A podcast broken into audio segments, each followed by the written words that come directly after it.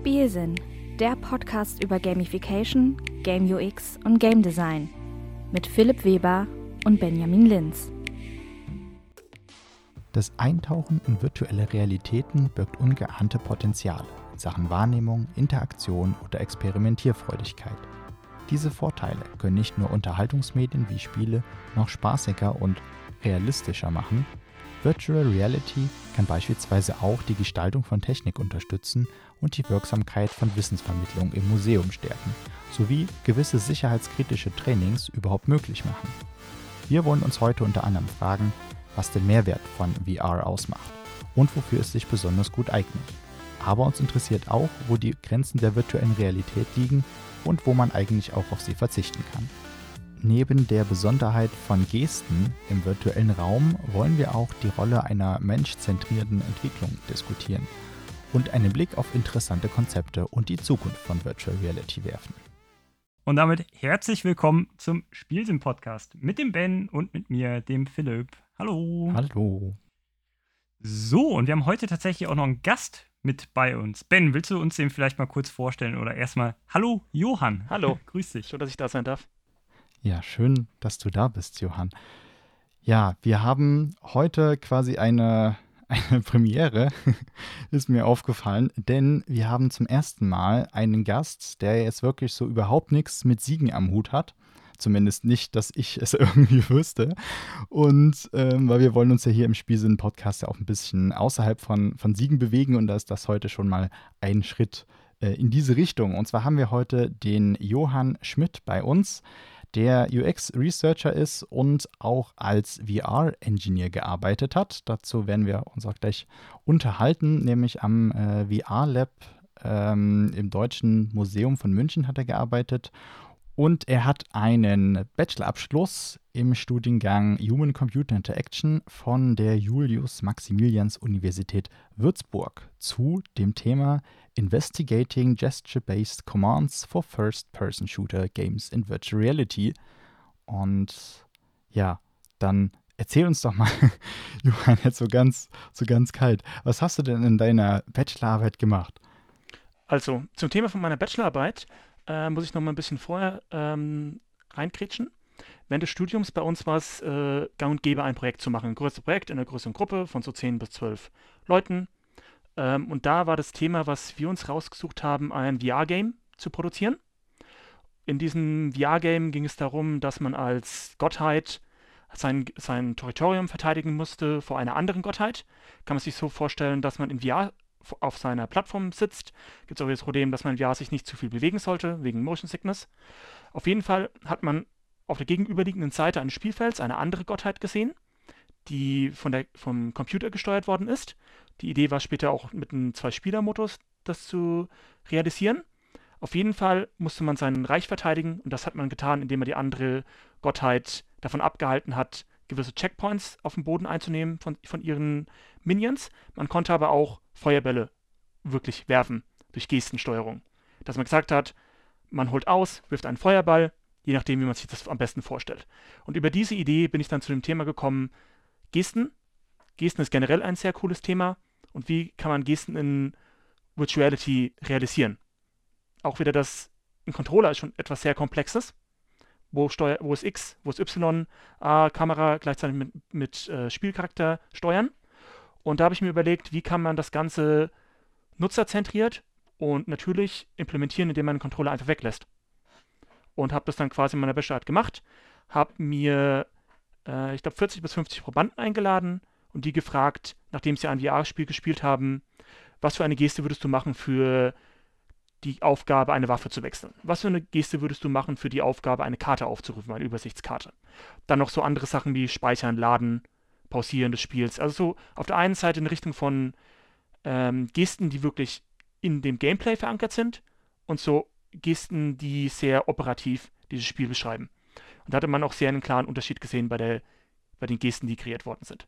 Und ich wollte damit im Grunde genommen ein grundlegendes Fundament schaffen, dass man einfach mal schaut, ob es da eine gewisse Schnittmenge gibt von Gesten, die gemacht werden, ob es da gemeinsame Ideen gibt oder ob es sogar einen, einen Unterschied zwischen Leuten mit Spielerfahrung gibt und Leuten, die keine Spielerfahrung haben.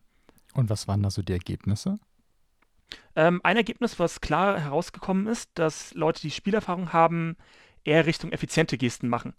Und nicht dieses, ich möchte nicht eine ewig lange Geste machen, die schön aussieht oder sich gut anfühlt, sondern für Gegenstand wechseln, wie man es aus dem E-Sport eventuell kennt, es muss schnell gehen, dass man einfach die Hand schüttelt. Einfach die Hand schütteln, geht schnell. Und das ist quasi so ähnlich wie wenn ich auf einer Tastatur oder einer Maus einfach eine Taste drücke. Dass es so schnell wie möglich geht und sehr effizient gedacht. Mhm. Dazu vielleicht noch eine kurze äh, Zwischenfrage noch zur VR, zum ganzen Setup und so. Ähm, wie habt ihr die Gesten getrackt? War das jetzt, ich stelle mir jetzt gerade irgendwie eine Kinect vor oder sowas, die vielleicht Gesten getrackt hat? Und was für ein VR-System habt ihr da benutzt? War das irgendwie HTC, Vive, äh, gibt ja irgendwie Oculus? Ähm, oder genau. Ja, ähm, das Spiel, mit dem ich das gemacht habe, war Rogue Recall. Das war eins der ersten wirklich eher polishten Spiele. Das wurde von Oculus finanziert. Deswegen war es sehr klar, welche, welches Setup ich benutzen, benutzen musste. Und dann quasi die ähm, Motion Controller im 3D-Raum getrackt und diese dann nachher wieder in Unreal importiert und daran dann verglichen, sortiert und geschaut, ob man gewisse Konzepte, beispielsweise ob die in welche Richtung die Bewegungen kamen, die versucht zu sortieren und dann zu schauen, wo Gemeinsamkeiten sind, die dann ähm, Schlüsse ermöglichen. Genau. Aber das heißt dann, man war dann an die Motion Controller auch gebunden ja. und konnte jetzt nicht, sage ich mal, äh, so eine Schnipsgeste oder sowas machen, dass man sagt, ne, man schnipst jetzt, weil das kriegst du ja im Motion Controller jetzt so nicht genau. gecaptured. Ne? Das war auf jeden genau. Fall, aber ich habe den Leuten auch nicht gesagt, mach eine Handgeste, sondern wirklich den Leuten gesagt, mach eine Geste weil gewisse Gesten muss man immer im gesamten Kontext sehen, vom ga ganzen Körper. Wenn ich jetzt eine Armbewegung mache, ist es nicht nur der Arm, sondern auch wie der Körper sich eventuell bewegt. Und deswegen wollte ich quasi den Körper auch noch tracken, damit ich im Nachhinein eventuell noch die Körperbewegungen nachempfinden kann. Oder wenn Leute gewisse Assoziationen geben, ah, ich wollte diese coole Geste machen, weil ich die aus Film Y kenne, dass man das noch nachempfinden kann, weil hätte ich jetzt nur diese Gesten aufgezeichnet und nicht die Assoziation oder die offene, offene Fragen gestellt zu den Gesten, dann wäre es eventuell sehr schwierig, allein aus der Motion, aus dem Motion-Datensatz irgendetwas zu erkennen.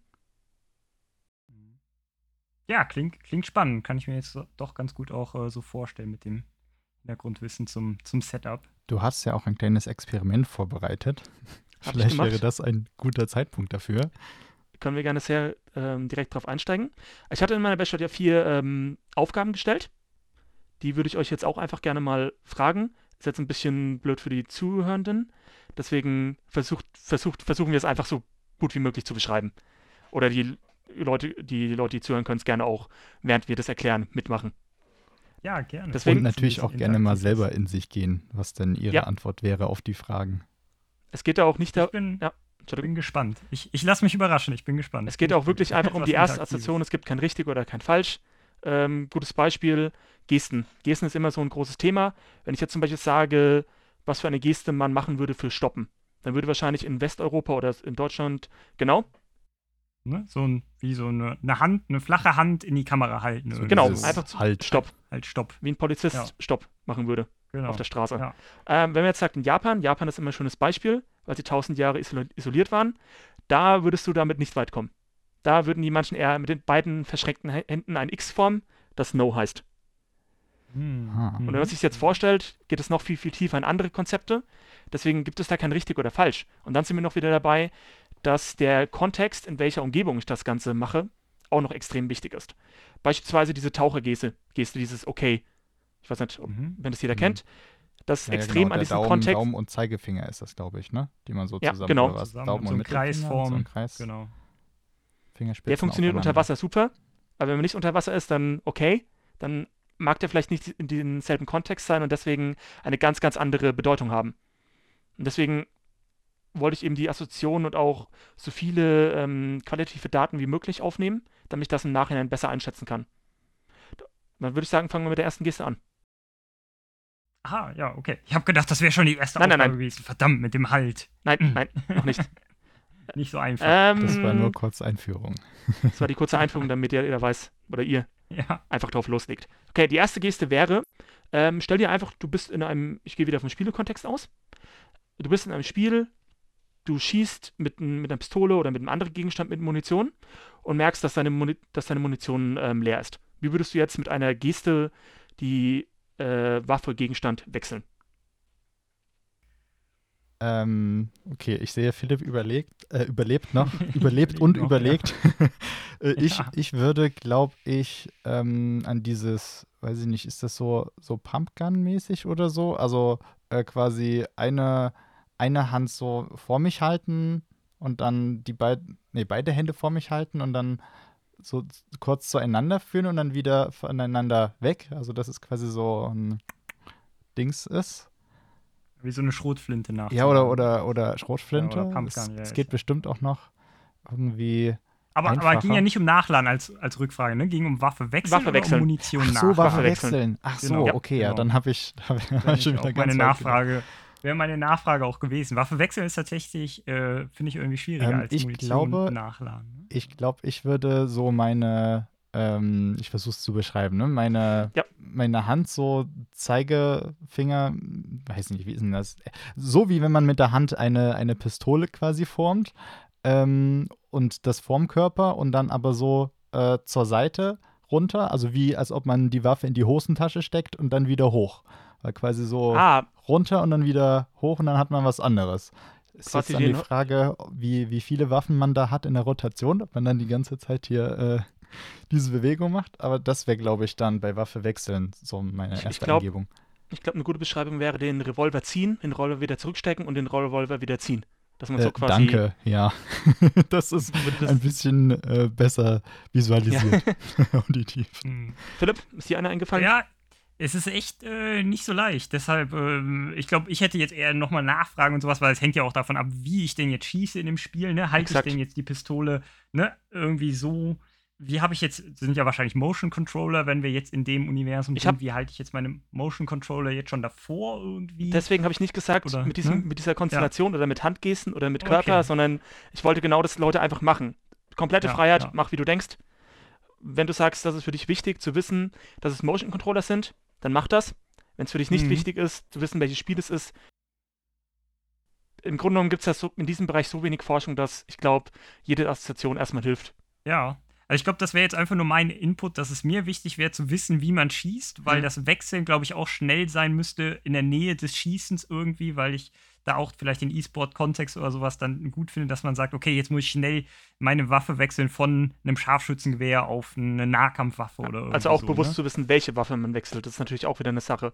Habe ich in meinem Spiel wirklich zwei Waffen? Habe ich drei Waffen? Habe ich 50 Waffen? Das Ich, ich wäre jetzt, genau, ich wäre jetzt eher so, ja, genau, hängt vom Spiel ab, ne? Da sind wir jetzt dann jetzt wieder kontextspezifisch, genau. Aber ähm, in der Regel hat man ja nicht so ultra viele Waffen oder hat dann irgendwie, sag ich mal, seine zwei Waffen vielleicht, wenn man jetzt eher bei einem klassischen Shooter ist, oder vielleicht hat man vier, fünf, wo man dann schnell vielleicht mit einem Knopfdruck, no, normal, wenn man jetzt nicht in VR ist, äh, vielleicht schnell dahin wechseln kann mit drei, vier Mal in dem gleichen Knopfdruck. Ähm, aber ja, hängt natürlich auch vom Kontext ab, ne? Wahrscheinlich wollte es in die Richtung. Ähm, deshalb ein Aber vielleicht ist der so Kontext mit jetzt auch erstmal nicht so. wichtig. Genau, der Kontext ist auch nicht wichtig. Also klar, natürlich seid ihr nicht äh, Probanden gewesen, deswegen Ja. das Spiel war eher in so einem Sci-Fi-Setting. Mhm. Ich glaube, im Spiel geht es darum, dass, dass einige ähm, Agenten oder beziehungsweise Roboter, die den Menschen eigentlich unterstützen sollten, eigenes Bewusstsein entwickelt haben und jetzt die Stadt komplett Riot gehen und die Stadt theoretisieren und man sie wieder einfangen muss, recallen Mhm. muss. Und das ist der Kontext. Mhm. Ja, also ich, also wenn ich mir frei was aussuchen Ja. dürfte, jetzt sage ich mal, dann hätte ich jetzt, sage ich mal, es gibt ja auch so VR-Gewehre, die man dann hält in der Hand, so, ne, wo man dann Motion Controller reinstecken kann, dann hätte ich jetzt so ein Ding in der Hand und würde da drauf irgendwo einen Knopf drücken und dann käme ich auf meine nächste Waffe, der vielleicht hinten, ich mach kurz, äh, nimm den Zug, äh, nimm den Finger vom Abzug und drück oben aufs Gewehr vielleicht drauf. Ja. So wäre jetzt so meine Intuition. was ich so Du willst sag, es das direkt wieder einfach nett. machen.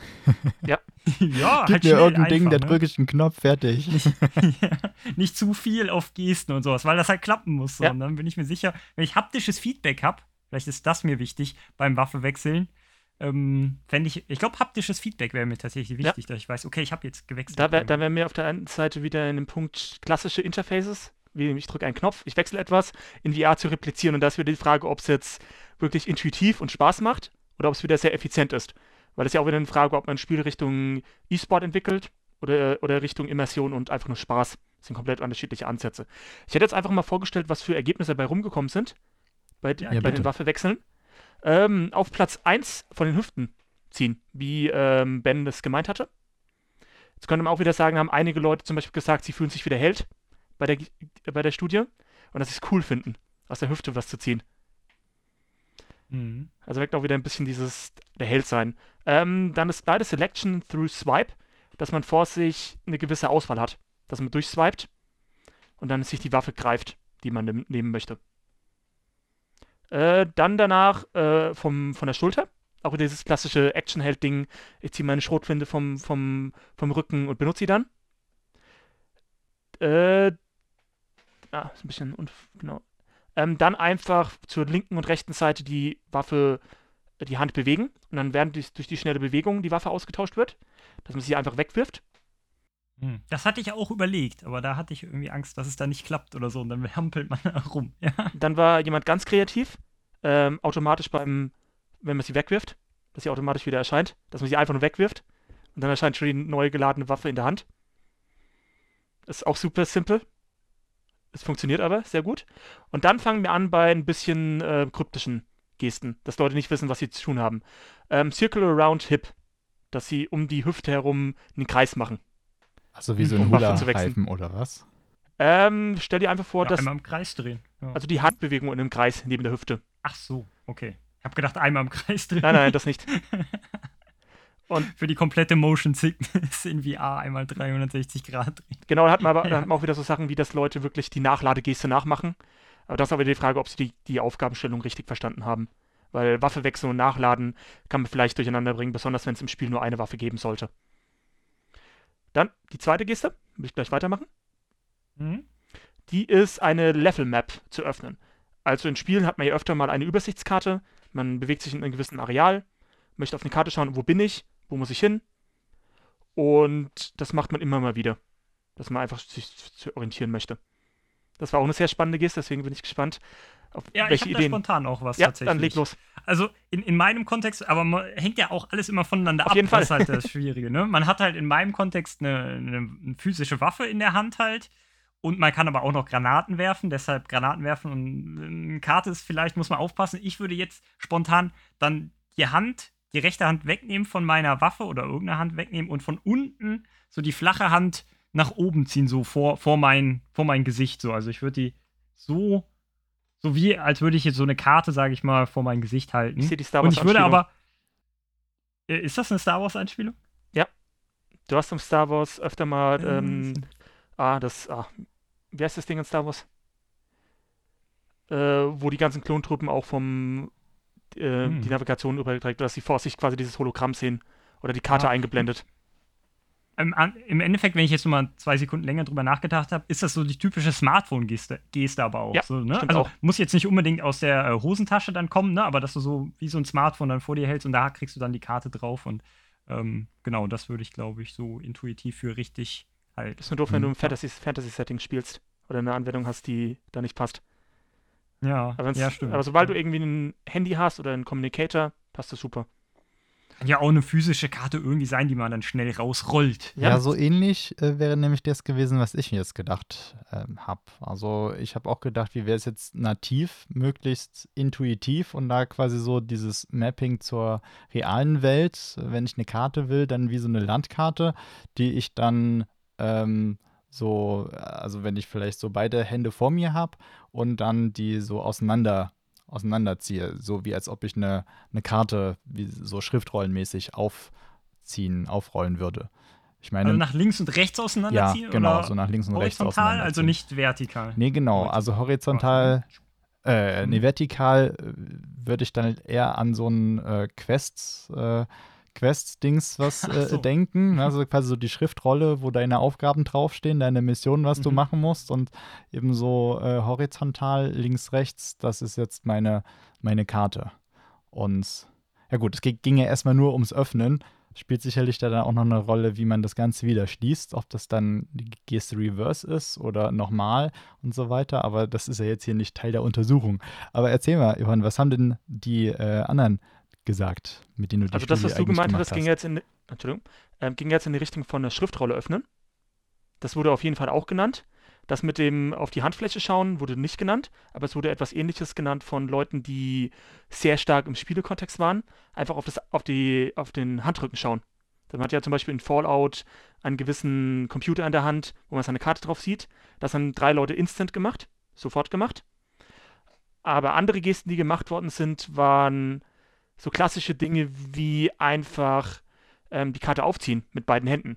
Quasi, man hat ja seit, seit dem iPhone diese Pinch-Geste, etwas größer und kleiner ziehen Ja. und das mit beiden Händen ähm, übertragen. Dass ich einfach etwas aufziehe, meine beiden Hände zusammennehme und dann die beiden Ende link, nach links unten und links äh, rechts oben ziehe und damit etwas groß ziehe und dann wieder zumache, auf und zumache und dann quasi, solange ich meine Hände aufhab, diese Karte anschauen kann.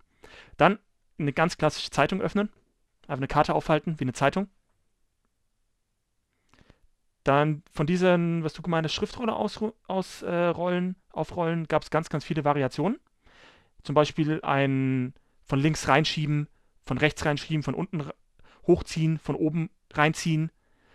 Oder man hat, was es auch noch sehr oft gab, aus allen möglichen Taschen etwas, eine Karte rausnehmen. Aus der Brusttasche, aus der Hosentasche, aus dem Rucksack, den man dabei hat. Äh, Da merkt man auch, eine Sache, die ich jetzt auch gerne würde, wäre, dass man mer sehr merkt diesen Bezug zu etwas Physischem, meinem Körper, aus dem, wo ich etwas raushole, oder aus etwas, was gar nicht in der Spielwelt existiert. Weil es später auch nochmal interessant wird, wie diese Gesten kreiert werden, was man als Fixpunkt nimmt. Und ich glaube, das fällt auch sehr schwer, wie ich, wie ich gemerkt habe, Philipp, etwas schwer, wenn, er keinen, wenn du keinen richtigen Fixpunkt hast in der VR-Welt. Mhm. Deswegen kommt es auch immer darauf an, wo befinde ich mich. Wenn ich meine Waffe eh schon in der, Welt ha- halte, kann ich da einen Button suchen oder da den Trigger suchen. Und wenn ich das nicht habe, ja, was mache ich jetzt? Und dann kommt man zu irgendwelchen Gesten, die Kreise sind. Und das ist jetzt hier auch. Aber Ja. Ja, aber das ist halt schon irgendwie ziemlich wichtig, weil wie gesagt, für mich ist irgendwie schon wichtig, was physisches auch in der Hand zu haben, wie so ein Gewehr oder sowas, dass man das halten kann jetzt, ne?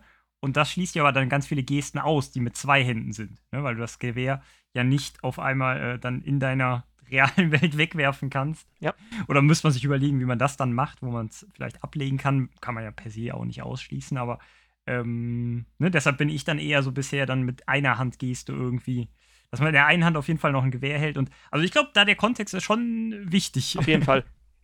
Ähm, auch wieder diese klassischen Dinge, einen Kreis zeichnen, ein Rechteck zeichnen, wo Leute wirklich dann so kreativ waren wie du und einfach was machen mussten und deswegen auf etwas gekommen sind, was funktioniert, aber nicht wirklich sehr intuitiv oder integriert ist in die Welt. Aber es ist auch schwierig, wirklich eine Geste innerhalb von einem gewissen Zeitlimit zu finden und sich darauf einzulassen, irgendetwas zu machen. Ja, was mir gerade so durch den Kopf geht, ist, wenn es um die Lernbarkeit geht. Hm. Ähm, natürlich ist das wieder ein komplett eigenes Thema für sich. Aber beispielsweise, wenn du ein Interface hast, was dir eben was suggeriert, äh, keine Ahnung, kommst du vielleicht am Ende dann doch zu irgendeiner Point-Geste, möglicherweise. Ich weiß es nicht. Ich muss gestehen, ich habe noch nie wirklich was in VR gespielt. Maximal mal irgendwas angeschaut, aber jetzt nichts großartig Interaktives.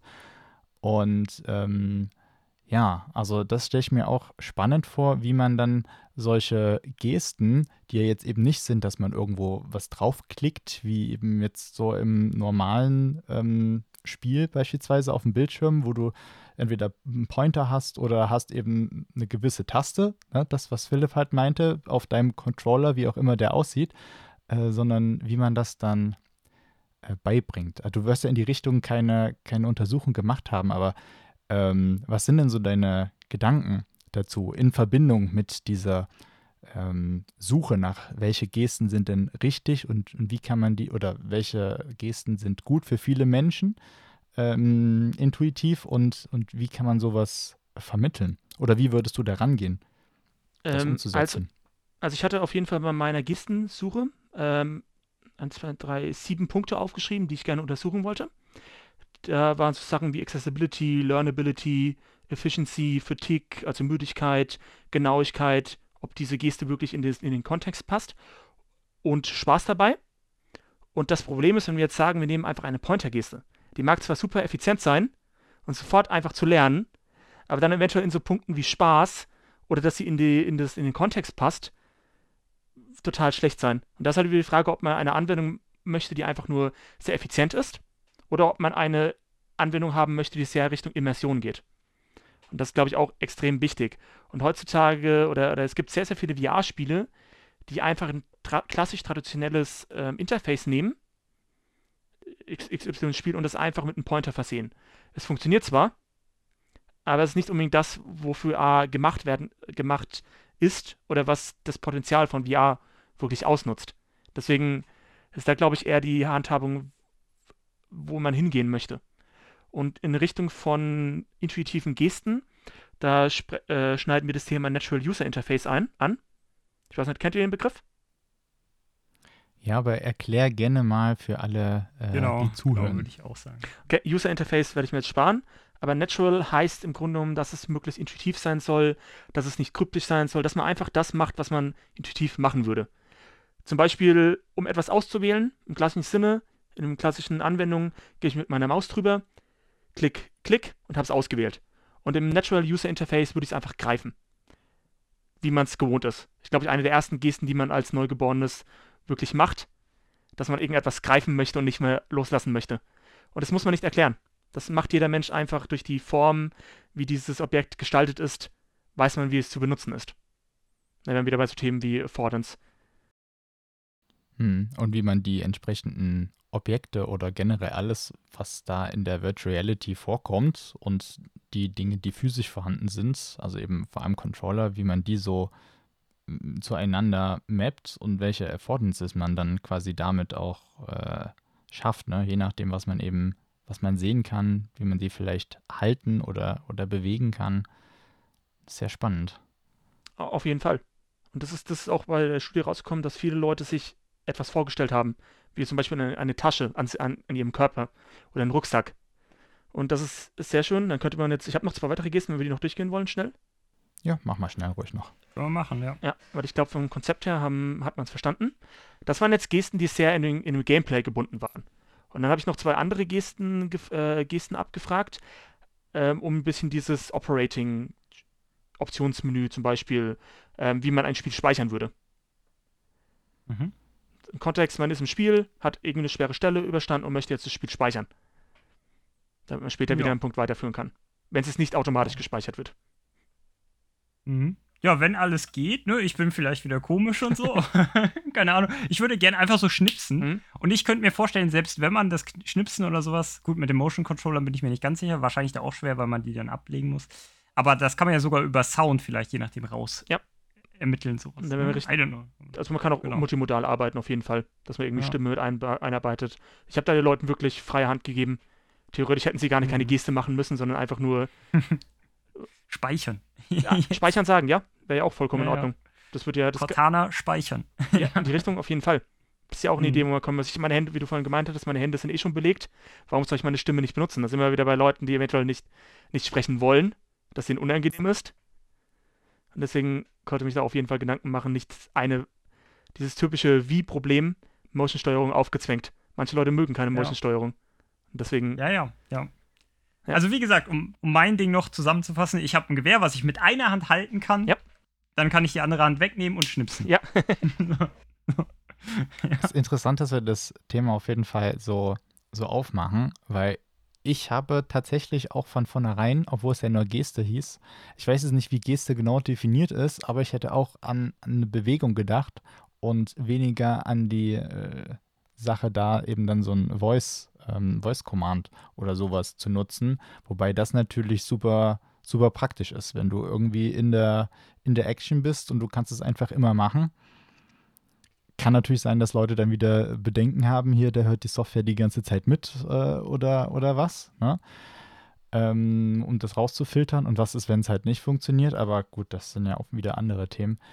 Ähm, aber selbst wenn man jetzt so bei Gesten mit, mit Händen oder mit dem Körper ja auch bleibt, mir fällt, also ich habe spontan keine Eingebung. Es ist halt äh, wenn man das mit den äh, Natural Interfaces oder äh, User Interfaces äh, nochmal aufgreift, es gibt ja jetzt nicht so eine so eine Geste in, in unserem Leben, wo wir jetzt eben mal äh, pausieren oder speichern. ähm, wenn man an PCs denkt oder eben die ganze EDV, dann kommt ja eher wieder so die, äh, das schöne Diskettensymbol zum Speichern raus, aber ich weiß jetzt auch nicht, ob ich dann irgendwie so tun würde, als ob ich eine äh, CD, äh, eine Diskette rein oder rausziehe. Keine Ahnung. Ich würde, glaube ich, ich weiß nicht. Es ist, es ist schwer, da, da selber was zu machen. Ich würde auf jeden Fall was nehmen, wenn ich jetzt äh, in der Designer-Richtung wäre, was halt unabhängig von allen anderen Sachen ist, was nicht äh, ja irgendwie verwechselt werden kann, dass du mal aus Versehen pausierst oder so. Wobei aus Versehen pausieren ist ja immer noch ähm, besser als, weiß ich nicht, gibt es bestimmt viele andere Sachen, die viel schlimmer sind. Ja gut, das ist natürlich doof, wenn man mitten in der Action ist und dann das Spiel pausiert. Das darf natürlich nicht passieren. Das ist natürlich sehr doof. Aber ich, ich würde wieder sagen, äh, wenn ich jetzt vorlese, was zu Gesten kam, erkennen wir wieder sehr, sehr viele Parallelen zu den anderen beiden Gesten. Zum Beispiel einfach nur ein S in die Luft zeichnen. Ein S, Spiel, speichern. Einfach mit dem Finger einen, die Buchstaben in die, in die Luft zeichnen. Sehr simpel, sehr langweilig, aber es funktioniert. Ach, das wäre mir zu anstrengend, glaube ich. ich bin da wieder skeptisch, wenn es denn funktioniert. Vielleicht ja. muss ich da ein bisschen Background geben. So Kinect, iToy habe ich erlebt. Ja, iToy war ja quasi noch so, sage ich mal, der Vorgänger von Kinect, nur noch viel schlechter. Wir gehen, wir gehen davon aus, dass die Technik funktioniert. Ja, das, genau. Das ist ja und da Studie. bin ich so ein bisschen, genau, da bin ich so ein bisschen so, mh, hm, ob das wirklich klappt. Aber ja, genau, ist eine richtige Annahme, dass man sagt, das klappt. Dann, dann, haben, genau. dann haben wir wieder diesen, diesen Zirkel, diesen Kreis, diese Ladeanimation, die man nachmacht. Ja. Mhm. Dann haben wir einfach nur die Hand heben. Ah, okay. Die Hand heben, mhm. dass wahrscheinlich das länger erkannt wird. Dann haben wir das Rechteck zeichnen. Dann wirst du die Diske Diskette wieder sehen.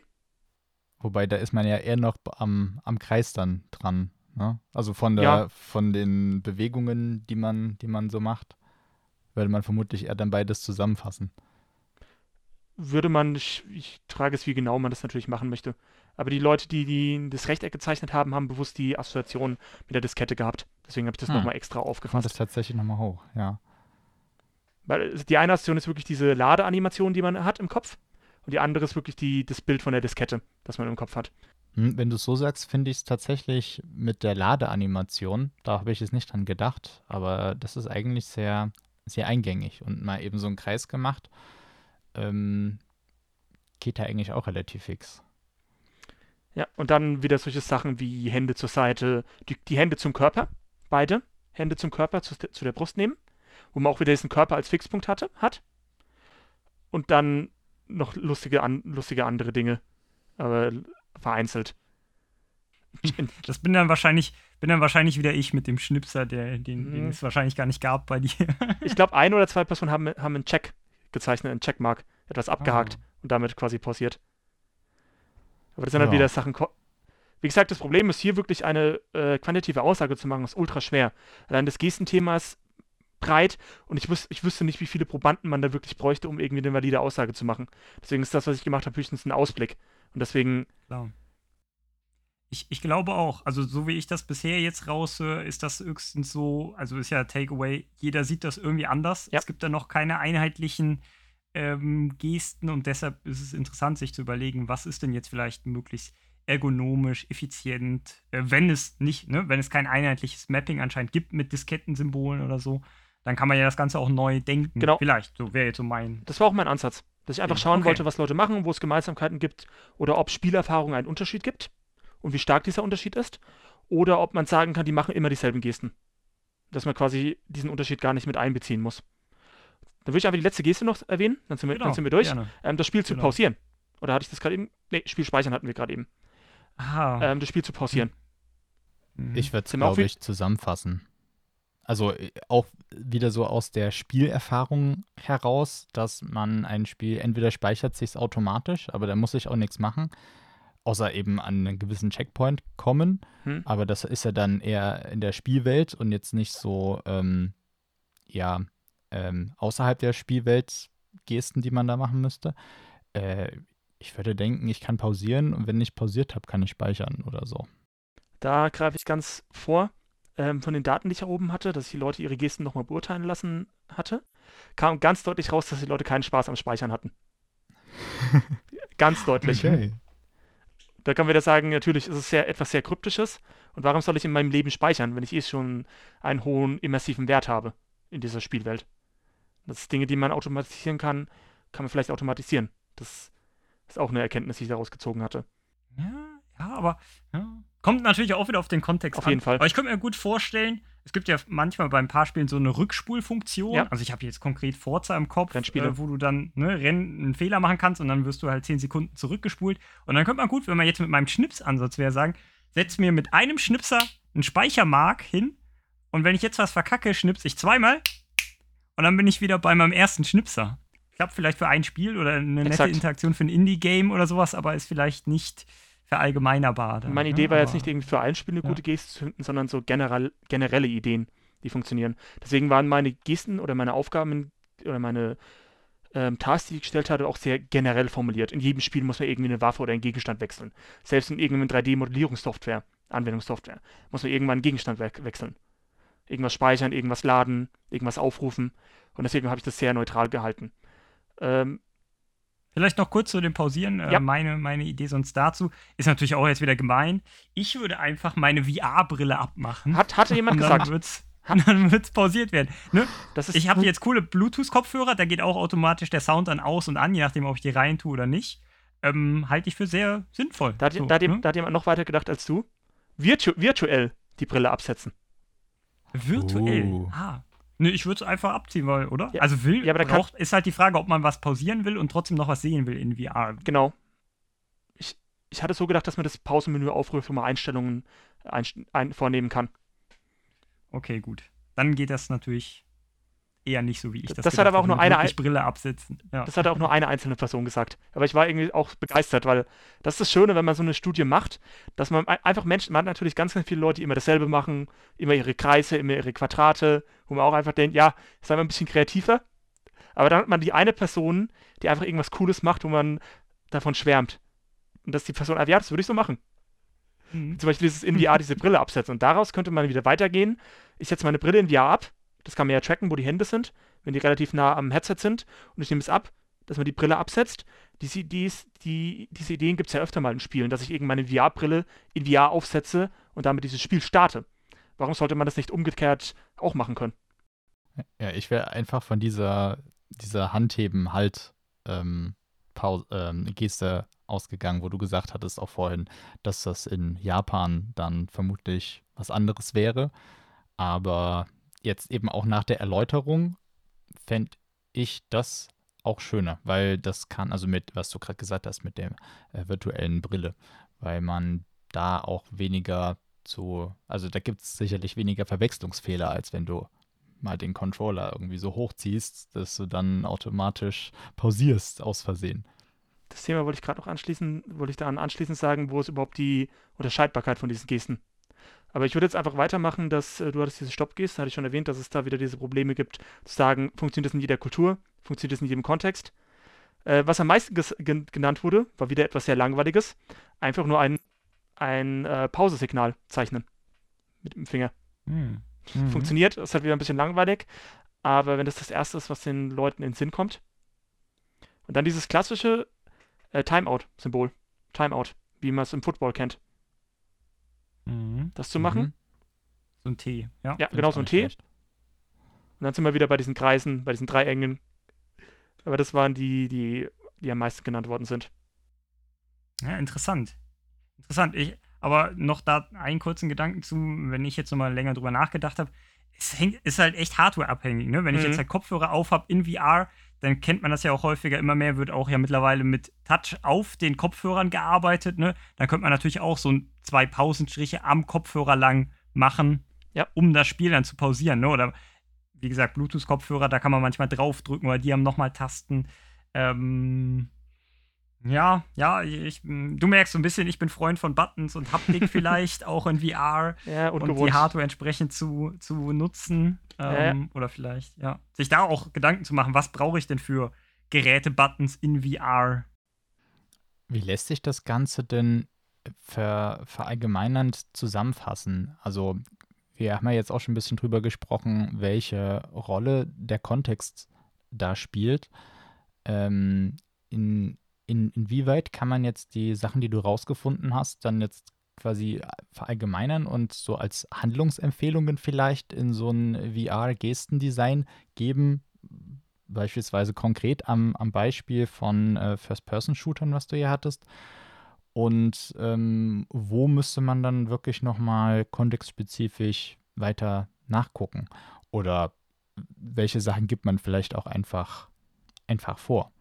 Das ist natürlich auch eine Frage, dass man, dass man, es gibt immer wieder diesen Streitpunkt, ob man jetzt sagt, man lässt den äh, Spieler seine Gesten selbst kreieren weil er weiß am besten, wie sie sind, aber hat nicht jeder hat Lust darauf und nicht jeder, jedem fällt eine Geste ein.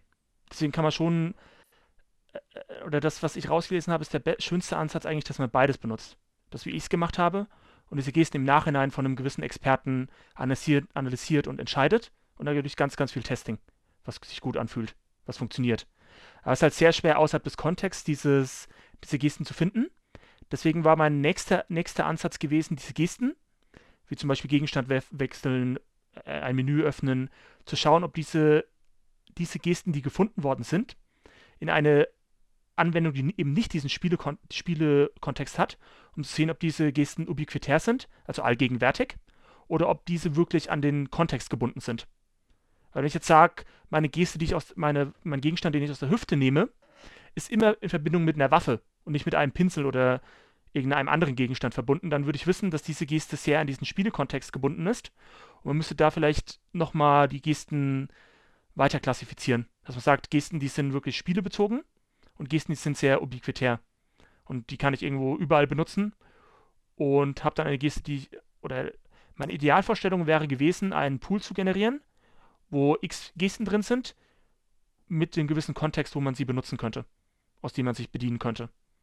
Aber ich glaube, dass, wie gesagt, Gesten sind so, so ein komplexes Thema, dass da die Zeit für eine Bachelorarbeit auf keinen Fall ausreicht und es nur der Ausblick gibt. Das denke ich mir. Da kannst du wahrscheinlich drüber promovieren, ja. Gesten sowieso. Es traut sich da auch irgendwie mhm. niemand ran. Das Einzige, was ich zum, bei meiner Vorbereitung gefunden hatte, war ein System oder mehrere Systeme in Laborsetting, um Gesten zu erkennen. Weil es gibt ja auch wieder die Problematik, wie erkenne ich meine Geste in einem Spiel? Ich bin komplett in der Action und drücke ich jetzt einen Knopf und sage, ah, nehme jetzt eine Geste auf, oder soll das System während des Spiels eine Geste erkennen? Das ist ja auch nochmal eine ganz, ganz andere Art der Komplexität und entscheidet, welche Gesten man macht. Wenn ich jetzt, wenn ich jetzt eine Geste aufnehme und die erkennt, erkannt wird, äh, ist das System natürlich viel, viel, oder man macht es im Bewusstsein und während ich das im Gefecht mache, habe ich keine Zeit, irgendwie eine, ein Spiel speichern in die Luft zu schreiben, um mein Spiel zu speichern. Wie sieht es denn aus? Ich weiß nicht, in, inwieweit es dazu Forschung gibt, beziehungsweise du wirst ja sicherlich ein bisschen Gedanken gemacht haben. Wir haben ja ganz am Anfang auch äh, diskutiert, ne, was ist das jetzt für eine Geste? Habe ich jetzt einen Controller in der Hand oder ohne? Du hast ja jetzt erstmal gesagt, losgelöst. Aber ähm, was, wie ist dann so die Herausforderung gestaltet, wenn man sich überlegt, okay, man hat eben so basierend auf äh, Natural äh, User Interface Gesten, die man im wahren Leben machen würde, vielleicht, aber im wahren Leben hast du ja dann keine Controller in der Hand. Also es gibt ja auch so Controller, ich weiß nicht, ob ich das jetzt verwechsle, aber ich glaube auch für VR, ähm, wo, wo, du einen Handschuh anhast und der quasi die Fingerbewegungen auch trackt, dann wäre das ja wieder kein Problem. Aber so mit diesen typischen Anführungszeichen VR Gaming Controllern, also Dinge, die du halt in der Hand äh, Fernbedienung, die du in der Hand hältst, links und rechts. Wie sieht es da mit der, mit der Translation aus? Also sind die Ergebnisse dann überhaupt noch ähm, verwendbar, wenn man die dann weiter abstrahiert oder wie, wie geht man damit um? Also es geht jetzt in die Richtung von Immersion, wie stark man sich hineinfühlt oder wie stark man sich bewusst ist, diese Kontrolle in der Hand zu haben. Geht das in diese Richtung? Ja, also das spielt ja, das spielt ja auch eine Rolle, klar. Also, also wenn ich jetzt erwähnen kann, es gibt dieses Phänomen, äh, dieses Experiment Rubber Hand Illusion von 98, wo äh, einem Probanden, er legt seine Hand, beide Hände auf den Tisch vor sich, dann wird seine rechte Hand mit einem, mit einem Tuch verdeckt und neben ihm wird eine Gummihand gelegt. Diese beiden Hände werden mit einem Pinsel ähm, synchronisiert, also die linke echte Hand und die, äh, die linke echte Hand und die rechte Gummihand. Und die Teilnehmenden beschreiben dies, das Phänomen so, dass die echte Hand immer weiter von, von dem Körper abgestoßen wird und die Gummihand immer weiter als die echte Hand wahrgenommen wird. Und deswegen wenn mir jetzt in VR nicht unbedingt die Controller anzeigt, ständig, dann vergisst, vergisst man während des Spiels eigentlich sehr stark, dass man wirklich Controller in der Hand hat, hat hält. Und deswegen ist dieses Problem eigentlich nicht so gegeben. Weil was mache ich mit meinen Händen? Ich greife zu und drücke etwas. Wenn ich immer irgendwie einen Gegenstand in der Hand habe, habe ich jetzt in der, e, in der echten Welt auch nicht unbedingt das Bedürfnis, jeden einzelnen Finger einzeln bedienen zu müssen oder bewegen zu müssen. Sondern ich hab, arbeite ja mit diesem Tool, was ich in der Hand genommen habe und habe dann eine Funktion, die ich benutze. Oder ich bewege meine ganze Hand, aber nicht meine einzelnen Finger, um jetzt einen Hammer zu bedienen. Deswegen gab es dieses Problem eigentlich gar nicht, weil die Bewegung oder die Aktion, die ich ausführen möchte, eigentlich immer sehr stark von dem Objekt abhängig ist, was ich in der Hand halte. Und wenn ich jetzt irgendwas eintippen möchte, dann sind wir sehr schnell bei diesem Zeigefinger, dass ich meine Hand, äh, dass ich meinen Zeigefinger habe, mit dem ich etwas drücken kann in VR. Das funktioniert auch sehr gut, weil die meisten Controller inzwischen eigentlich erkennen dürften, ob meine Finger an dem Controller ähm, anliegend sind oder nicht. Und wenn ich jetzt zum Beispiel sage, ich habe meine, meinen Zeigefinger nicht anliegend, dann streckt der die Repräsentation in VR ihren Zeigefinger auch aus und ich kann mit diesem Zeigefinger an irgendetwas schreiben oder an irgendetwas irgendwo draufdrücken und habe durch den physischen äh, Abstand, der in VR geschaffen wird, dann den Button gedrückt oder nicht gedrückt. Und wenn ich dann noch ein schönes Rumble-Feedback habe, äh, wird es schon sehr stark als die eigene Hand wahrgenommen. Ja, so ist auf jeden Fall so eine Wissenschaft für sich dann schon wieder, ne? Ähm, ja, wie gesagt, ich finde, da kann man eigentlich echt drüber promovieren. Aber Fall. du hast das dann jetzt nicht weiter irgendwie verfolgt. Das war jetzt quasi im Rahmen der Bachelorarbeit genau. abgeschlossen oder du meintest, da folgte noch ein Paper irgendwie draus, aber das war quasi dann jetzt erstmal genau. Ende dann bei dir. Ich, hatte, ich hatte dann keine Lust mehr auf weiterzustehen und wollte erstmal irgendwie was arbeiten, habe dann diese Stelle gesehen in München mit dem ähm, fürs Deutsche Museum VR Lab weiterzuentwickeln und habe da quasi dann die Chance genutzt, direkt auf diesem Gestenthema äh, weiterzukommen und dann darauf aufbauend. Es hat sich ja ange an, angeboten. VR, Gesten, VR Lab, äh, digitales Museum, cool machen, nutzerfreundlich und wollte damit quasi diesen ganzen UX, User Experience Ansatz und den, den Themenbereich VR miteinander verknüpfen. Das ist ja Wahnsinn. Da machst du ja direkt die Überleitung selber. Ja, ich wollte nämlich auch gerade direkt äh, dazu überleiten, aber du hast ja schon ein bisschen was erzählt. Vielleicht dann nochmal genauer. Also du hast für das Deutsche Museum in München, dann nach deiner Bachelorarbeit war das, ne? wobei der Zeitraum, weiß nicht, ob der jetzt so eine Rolle spielt. Gut, nach der Bachelorarbeit. Ähm, genau, für das Deutsche Museum in München was im VR-Lab gemacht und äh, da Dinge verbessert dann ja, erzähl doch einfach mal, was, was hast du da gemacht? Was waren so Aufgabenstellungen? Was waren Her Herausforderungen und äh, was ist dabei rausgekommen? Also ich würde erstmal davon äh, als eine Grundlage schaffen, was dort war, als ich dort angekommen bin. Ähm, ein, ein, Museum wie das Deutsche Museum möchte natürlich ähm, neue Technologie wie VR, AR nutzen und zeigen, weil es einfach was Cooles ist. Und ein deutsches Museum, was einen naturwissenschaftlichen Anspruch hat, kann jetzt nicht einfach sagen, wir schauen uns das nicht an. Und die Idee, dass das Deutsche Museum hatte, war, dass man gewisse Exponate nimmt und diese schöner darstellen kann. Beispielsweise ähm, einfach das Objekt sich in VR anschauen kann, ist natürlich auch ein Platzvorteil. Ich muss nicht jedes Fahrzeug, jedes Exponat wirklich vor Ort haben, sondern kann die Leute einfach in VR schicken, die schauen sich das, das an, kriegen dazu Informationen und das kann jeder auch alleine machen. Das brauche ich nicht, eventuell nicht unbedingt jemanden, der jede Person dadurch führt. Und einfach sind wir wieder bei dem Thema, was kann ich mit VR machen? Und ich glaube, das war auch der Anreiz, der das Deutsche Museum da extrem, äh, extrem gereizt hatte. Das, was da war, als ich gekommen bin, war wirklich das sehr simple. Ich habe mein Objekt in VR, kann es mir anschauen, habe an meinem Objekt gewisse Interaktionspunkte, die ich mit einem Pointer ansteuern kann. Dann kriege ich eine Texttafel, die ich noch optional abspielen kann mit einer Audiospur. Ich weiß nicht, ob das für euch jetzt relativ spannend klingt oder das Potenzial von VR ausgenutzt hat. Klingt halt erstmal so wie Fritten ohne alles, ne? Ja, ja, sehr, sehr einfach gedacht. genau. Und das habe ich dann auch gesehen und habe hab mir den Kopf geschüttelt und habe mir auch gedacht, da kann man so viel, so viel Schöneres draus machen. Hab dann angefangen, ein bisschen mich mit dem Thema Museum einzuarbeiten oder wie, wie Museen heutzutage wirklich wahrgenommen werden. Und da ist ja das Problem, Warum sollte ich als nicht wissenschaftlicher inter interessierter Mensch ins Deutsche Museum gehen und nicht irgendwie in den Club oder ins Kino? Die müssen ja miteinander konkurrieren. Ob ich jetzt 10 Euro ins fürs Deutsche Museum ausgebe oder mir irgendeinen Blockbuster-Film anschaue, ist, glaube ich, ein unterschiedliches Klientel. Mhm. Und du willst auf jeden Fall was lernen. so, mm, ich würde nicht unbedingt sagen, dass das Lernen die höchste Priorität hat. Ich möchte irgendetwas erleben.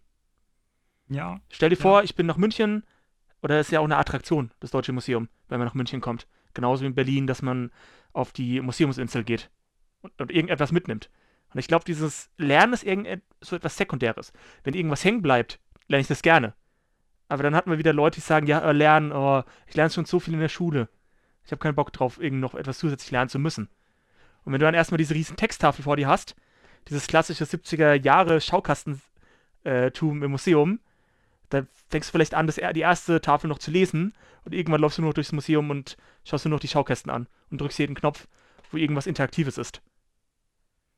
Mhm. Und da habe ich ja. auch mich mit ein paar Leuten aus dem Museum, Besuchern unterhalten und bin dann sehr auf diesen Punkt gekommen, dass sie eigentlich, das, klar finden sie es schön, das Exponat zu sehen, aber diese Texttafeln können sie auch in echt lesen. Und das ist vielleicht sogar angenehmer, dass sie sie in echt lesen können und nicht in VR lesen müssen.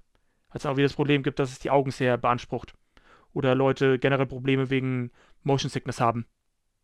Vielleicht da eine kurze Zwischenfrage zu, nur, nur um das Setup nochmal zu verstehen die Leute konnten dann im Deutschen Museum in München diese VR-Brille anziehen und einen virtuellen Rundgang machen oder konnten die das von zu Hause aus Nein, das war fest, fest im Deutschen Museum verankert. Alles klar. Und mhm. sie hatten quasi einen gewissen 2x2 Space im Museum, der reserviert war für das System und konnten dann eins von vier Exponaten auswählen.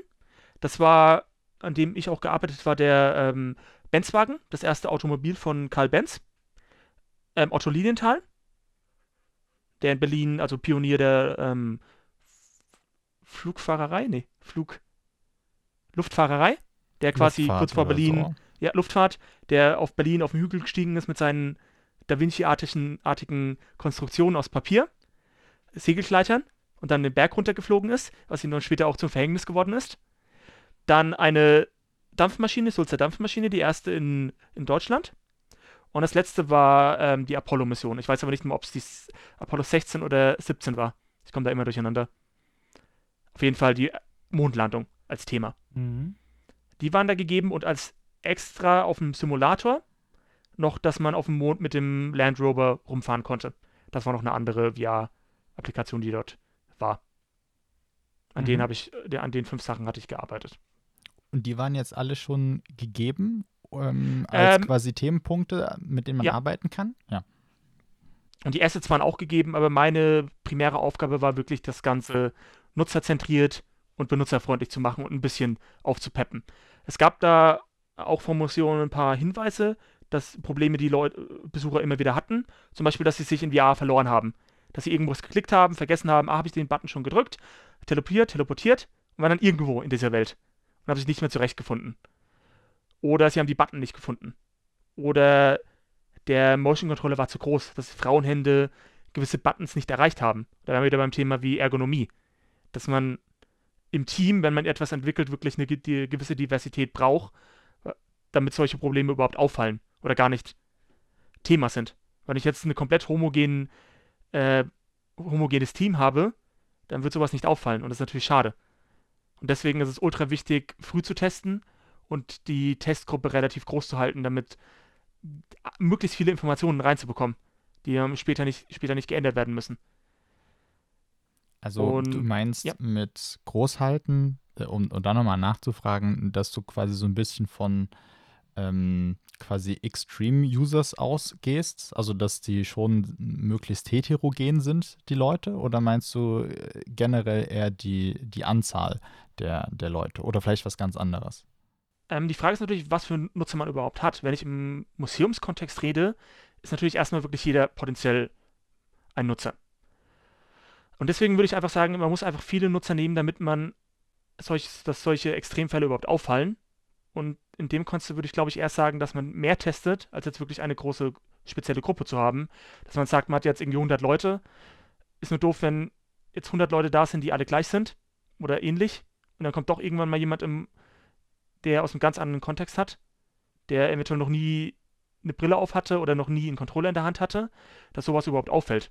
Und ich glaube, bei so einem Kontext, was sich auch immer wieder weiterentwickeln sollte, ist eigentlich ein regelmäßiges Testen sinnvoller, als zu sagen, ich habe meine 100, 200 äh, Probanden und danach ist fertig. Danach weiß ich jede Erkenntnis. Aber sind wir wieder beim klassischen UX-Research, dass man eigentlich immer wieder testen kann und es kein Ende gibt. Hast du dich da dann in dem Kontext auch wirklich nur auf die Gestensteuerung beschränkt? Oder weil du ja am Anfang so ein bisschen meintest, ach, das wäre ja so, sag ich mal jetzt, hm, flapsig zusammengefasst, war halt so ein bisschen langweilig, die Erfahrung, die halt am Anfang da war. Oder hast du da dir überlegt, wie du da eine coole Experience noch schaffen kannst? Hast du das irgendwie ein bisschen äh, ummodelliert? Nur um da eine, eine Randnotiz ja. mal reinzuwerfen. Äh, ben äh, hat zum Beispiel mit mir den Clash of Realities letztens verfolgt. Ähm, und da war ein Vortrag mit dabei, ich habe es gerade nochmal rausgesucht. Ähm, das war das Projekt Museum 4.0, ja. wo man quasi so auf Insektenlevel runtergeschrumpft wurde als äh, Besucher von einem Museum und dann wirklich so übergroße Insekten gesehen hat oder Mikroben, kleinste Tiere, die dann irgendwie hier steht, ich glaube, das 200-fache wurden die Sachen dann vergrößert oder man wurde halt entsprechend geschrumpft und das ist ja dann irgendwie total cool und ne, das kombiniert vielleicht so ein bisschen so Lernen mit Spaß dann irgendwie, ne, spielvoll lernen. Ähm, hast du irgendwie dahingehend irgendwelche Ansätze gemacht oder durftest du dich wirklich nur, sag ich mal, auf die Gestensache, also nur, ist ja auch, wir haben ja gelernt, das Gestending kann man drüber promovieren. Ähm, genau, aber äh, wo warst du da eingesetzt? Danke für die Überleitung. Äh, meine erste Assoziation ist Liebling, ich habe die Kinder geschrumpft. Oder auch aktuell bei Grounded, diese, oder diese Faszination, sich selbst zu schrumpfen auf äh, Mikrobenebene, gibt es ja immer wieder in Medien. Aber da wären wir wieder bei dieser Story, dieser Geschichte, diesem Kontext, den man gibt. Und diesen, dieser hat mir gefehlt bei der Anwendung, die im Deutschen Museum war. Deswegen habe ich das Ganze einfach rausgeschmissen, habe nochmal bei von Null angefangen und wollte dem Ganzen einen wie ich bei den Interviews mitbekommen habe, dass die Leute, das Objekt interessiert sie natürlich, aber sie interessiert der Kontext. Wo bin ich? Was mache ich? Oh, wie war das damals in dieser Zeit? Und dann wären wir wieder beim Thema Immersion. Wie schafft man diese Immersion? Die Immersion schafft man nicht, indem man einfach eine Textwand hat und alle Informationen rausprahlt. Genauso wie, klar bist du ein Experte und das ist alles wichtig. Jede, jede Jahreszahl ist ultra wichtig, wichtig. Die muss unbedingt genannt werden. Aber ganz ehrlich, sind die Jahreszahlen das, was man sich dann merkt? Klar, Jahreszahlen sind, sind das Erlebnis. Was denn sonst? Ja, Text, Information. Und nimmst du noch, nimmst du noch im Fanshop irgendwelche Bücher mit, weil du dich eindecken willst von diesem Thema. Nee, auf jeden Fall wollte ich das Ganze in Richtung von der Geschichte verpacken. Ich würde es einfach mal auf, äh, anhand des Benzwagens herunterbrechen, dass man im Grunde man erscheint vor der Werkstatt, wo Karl Benz das erste Automobil entwickelt hat. Kriegt eine kurze Einleitung. Das ist die Werkstatt von Karl Benz wo das erste Automobil erfunden worden ist. Dann teleportiert man sich weiter. Da merkt man schon wieder, es geht von Teleportationspunkt zu Teleportationspunkt. Dass Leute sich nicht, verlo äh, nicht verloren, gegangen, verloren gehen. Das ist auch extrem wichtig, dass sie geführt werden. Weil nicht jeder hat die Orientierung in VR. Sie brauchen vielleicht auch erstmal fünf Minuten, um sich in die VR zurechtzufinden. Ah, das sind meine Controller. Ah, das kann ich drücken. Eine kurze Einweisung vielleicht, je nachdem, wo man die Person abholt. Dann pilote ich mich weiter auf den Hof, krieg da vielleicht noch eine kurze Information zu dem Background, ein bisschen in diesem, diesem Jahr, das ist der Stand oder das ist der Stand der Technologie, dann teleportiere ich mich weiter, kann vielleicht schon ein bisschen in diese Werkstatt hineinschauen und erspähe da den Benzwagen. Ich kriege dann Informationen zum Benzwagen, ah, das ist der ja. Der Benzwagen, ich weiß die genaue Bezeichnung nicht mehr, welches Modell, äh, mit einer Pfer Pferdestärke von 3,2, ich weiß es nicht genau. Und er konnte sogar ohne Pferde fahren. Dann kann man sich rein teleportieren, sieht ihn von nah, kann ihn vielleicht zwei, drei Minuten anschauen. Und dann kommt Bertha Benz angelaufen in die, Ma in die Maschinenhalle, äh, in die Werkstatt. Und sagt, oh, äh, wie ich sehe, hat, hat mein Mann den, die, äh, den Motor noch gar nicht zusammengebaut. Eigentlich wollte ich heute eine Testfahrt machen. Könntest du das bitte für mich machen? So nett wie man ist, macht man das natürlich. Teleportiert sich dann hinter den Wagen, sieht dann auf einem, auf Schreibtisch die einzelnen Bauteile. Zum Beispiel Motorblock, äh, was war ein Motor, Schwungrad, Batterie, Zündkerze, Tank kam die nehmen vom Schreibtisch. Also auch wieder die Geste, ich greife es. Ich klicke es nicht einfach an mit einem Pointer. Greift es, kann mir es in der Hand dann anschauen, indem ich von allen Seiten diesen, dieses Bauteil anschaue. Darüber vielleicht noch eine Information. Ah, die Batterie hatte so, so und so viel ähm, Energie, Elektrizität, Spannung, ich weiß gar nicht, wie man eine Einheit von der Batterie ist. Kilowattstunden. Mhm. Oder auch das Schwungrad wurde benutzt, um den Wagen anzuschmeißen. Und nach kurzer Zeit, nachdem er das in der Hand gehalten hatte, sieht man rechts neben sich den, den Benzwagen, wo man sich hinteleportiert hatte, und sieht in dem Motorraum, wo natürlich aktuell noch keine Bauteile eingesetzt worden sind, eine kurze Silhouette von der Batterie aufploppen.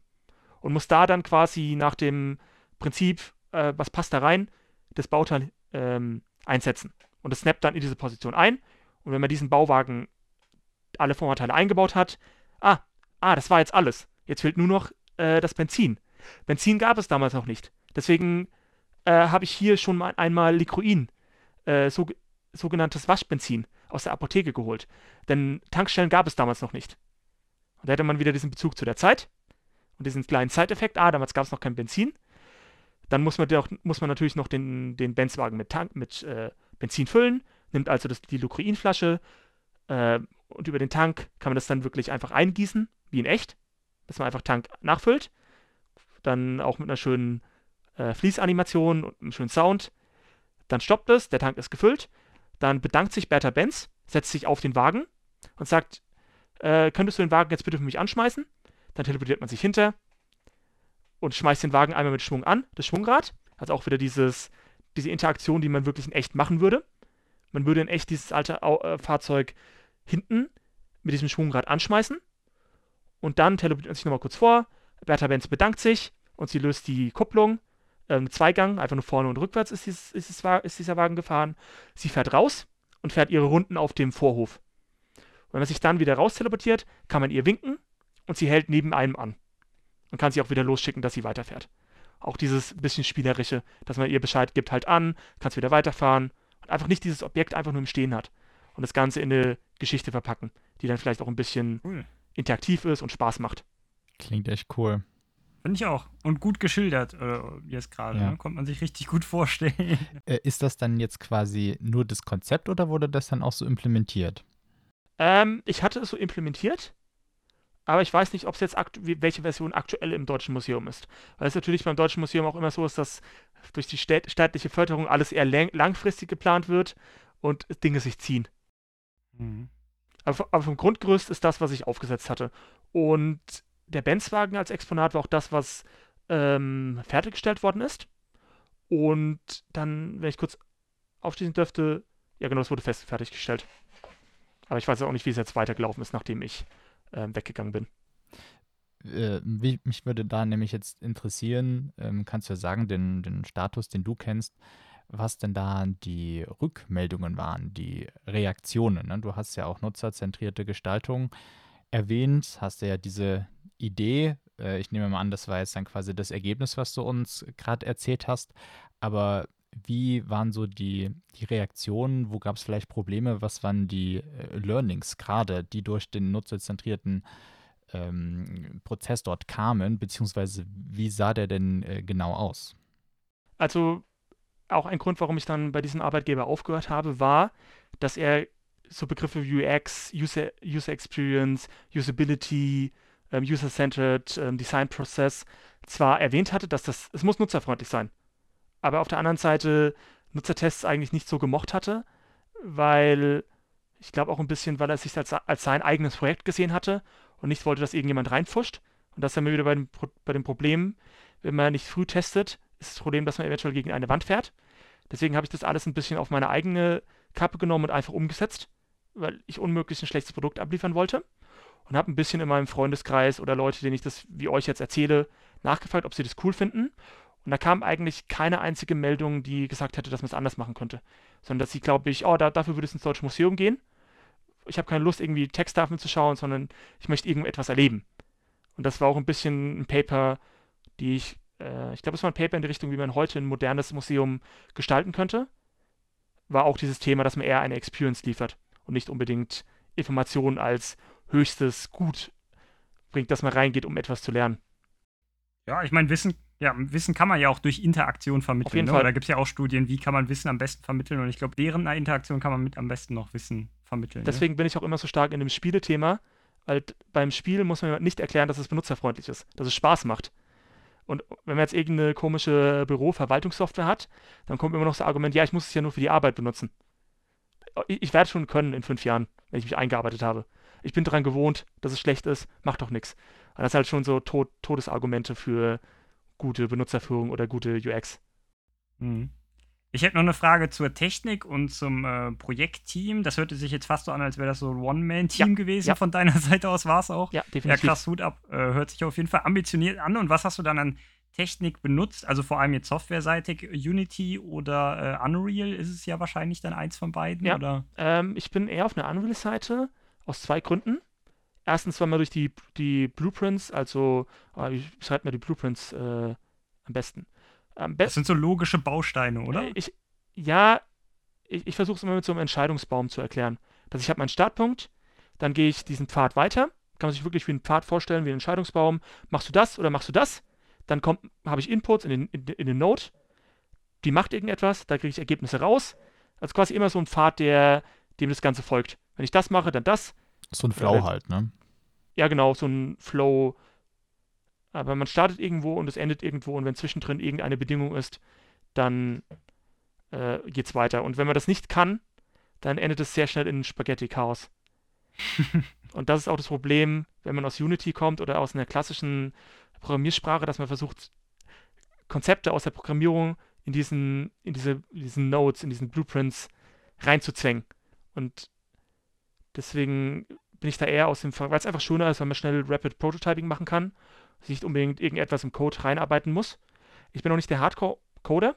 Ich finde es cool. Ich habe damit auch keine Probleme. Aber mir fehlt öfter mal der große Scope. Deswegen. Und die Frage ist auch immer, was man, wie genau man es machen möchte. Aber ich habe mich da hauptsächlich mit Interaktion befasst und mit diesem Grund, grundlegenden Konzept. Und als One-Man-Show ist es, glaube ich, schon wichtig, erstmal etwas, etwas, erstmal etwas zu bekommen, was vorzeigbar ist. Und wenn es dann wirklich gut ist, im Nachhinein eventuell nochmal neu zu machen und zu schauen, welche, welche Elemente müssen jetzt wirklich auf einer tieferen Ebene geschrieben werden. Aber du weißt jetzt leider nicht, wie eben der aktuelle Stand ist oder was jetzt tatsächlich umgesetzt ist, weil das wäre natürlich jetzt dann nochmal interessant.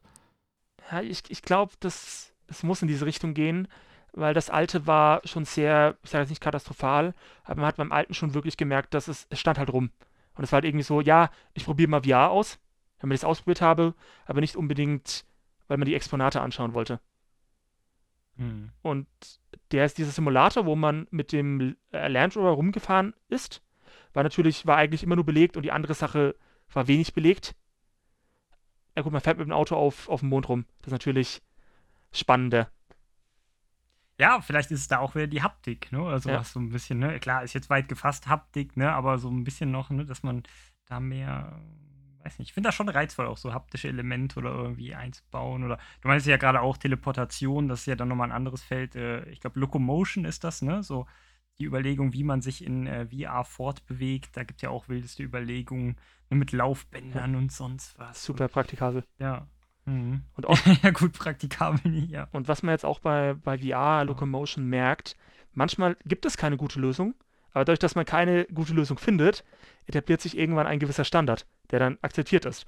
Wobei wir jetzt beim, beim, Tele beim Teleportieren sind. Und es ja funktioniert. ich glaube, das wird viel verwendet, ne? Ja. es, es gibt das, was funktioniert und dass man halt wirklich seinen Charakter in VR steuert. Aber das ist natürlich dann wieder das Problem, wie stark man abhäng- äh, wie stark Motion Sickness bei einem äh, zutage kommt. Oder ob man wieder einen Spielerkontext hat oder nicht Spielerkontext hat, wirkt dann wieder kontextabhängig und Spielergruppe abhängig. Es gibt da keine einfache Lösung. Auf jeden Fall. Du hast ja gesagt, ähm, dass das ja jetzt quasi eine One-Man-Show war und Ja. eben nicht so ähm, der Gestaltungsprozess, wie er denn sein sollte. Ähm, aber mit dem, was du quasi dort gelernt hast und was du auch jetzt persönlich an äh, User Research und halt nutzerzentrierte Design äh, Kenntnis und Erfahrung hast, wie würde denn so ein ähm, optimaler Gestaltungsprozess dann aussehen für jetzt vielleicht genau, nehmen wir jetzt einfach mal das Beispiel, so ein VR-Erlebnis und ähm, was wäre vielleicht deine eigene Rolle? Wie, wie groß wäre so ein Team? Was gäbe es für verschiedene ähm, ja, Verantwortlichkeiten? Also ich, ich, also ich, abgesehen von, den von dem Entwicklerteam, das es entwickelt, ähm, ich glaube, ich ist es extrem wichtig bei einem Thema VR erstmal extrem viele Ideen zu generieren. Also ich gehe jetzt davon aus, dass wir jetzt einfach diesen VR-Kontext haben, man möchte irgendwie eine Experience bieten. In dem und dem Kontext. Und dann glaube ich einfach extrem viele Ideen generieren, extrem viel Prototyping betreiben und einfach zu schauen, wie Leute darauf reagieren und das alles dann versuchen irgendwie in Einklang zu bekommen und diesen diesen Circle vom User-Centered Design Prozess mehrmals abzulaufen, bis man, bis einem eine gewisse, sich irgendetwas kristallisiert und man ein gewisses Konzept hat, das man machen könnte.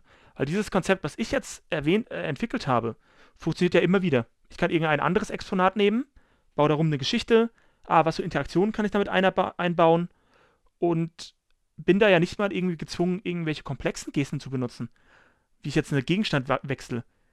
Aber ich glaube, da muss man sich halt eben in diese Zeit einarbeiten und schon viel mehr ein Gespür selbst für diese Zeit zu bekommen. Und dann einfach weiter rausgehen. Vielleicht brauchen wir mal mehr Interaktionen. Vielleicht ist es mal Interaktion, die wirklich an dem Objekt stattfindet, wie jetzt beim Benzwagen. Oder vielleicht ist es eine, eine Richtung, wie man das Ganze managt. wie man seine, Ar seine Fabrikarbeiter managt, die die Sulzer Dampfmaschine betätigen.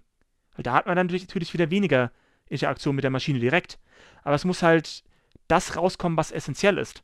Dass man sagt, bei der Dampfmaschine ist es eine Maschine und man möchte verstehen, wie diese Maschine funktioniert. Was passiert, wenn also die Dampfmaschine, die hat, äh, die wurde mit Dampf betrieben und diese konnte dann oh, 8 oder 16 Spinnereien, also diese Spinnmaschinen antreiben. Mhm. Und wenn ich da jetzt natürlich Spinnmaschinen wegnehme, dann bewegt sich meine Dampfmaschine natürlich schneller. Dass, dass man dieses Konzept mit reinbringt. Und da hatten wir die Idee zu sagen, man ist Schichtleiter und sagt seinen Arbeitern Bescheid, ah, ihr könnt jetzt Pause machen. Und daran sieht man dann, wie stark sich die Dampfmaschine verändert. Ob man jetzt mehr, mehr Maschinen anschaltet oder weniger Maschinen anschaltet. Und da ist natürlich dann wieder abhängig, welche Interaktionen daraus möglich sind. Es muss ja nicht sein, dass jede, Akt, jede jedes Exponat wirklich extrem viel haptische Interaktion hat. Aber das ist halt, glaube ich, wieder die, die Frage, was für, eine, was für einen Eindruck möchte man äh, hinterlassen. Ob es jetzt wirklich die Maschine ist, ob es jetzt dieser Spaßcharakter ist oder jetzt dann, oder wieder zurückgeht zum klassischen Museum. Ah, du musst unbedingt die Zahlen sehen, die sich verändern, weil ich jetzt fünf Maschinen an- und ausgeschaltet habe. Aber ich glaube, die meiste Zeit dürfte wirklich in die Ideengeneration und den Kontext fließen. Dass, dass das äh, solide ist. Weil ich glaube, wenn dann irgendein Experte kommt, der, dass sein, dass dies dann sein Kerngebiet ist und der entdeckt da irgendeinen kleinen Fehler, der wird es natürlich dann in die Wunde reinstechen und das so lange ankreiden, bis es äh, gelöst ist. Und da hat man auch wieder ein bisschen im Museum sind natürlich Leute, ähm, oh, wie nennt man die Leute, äh, die, oh, wie nennt man die Leute, die im Museum arbeiten, die in ihrem Kernbereich sind. Eigentlich müsste ich es wissen, stimmt schon. Guide, Museumsguide, Englisch. Kuratoren.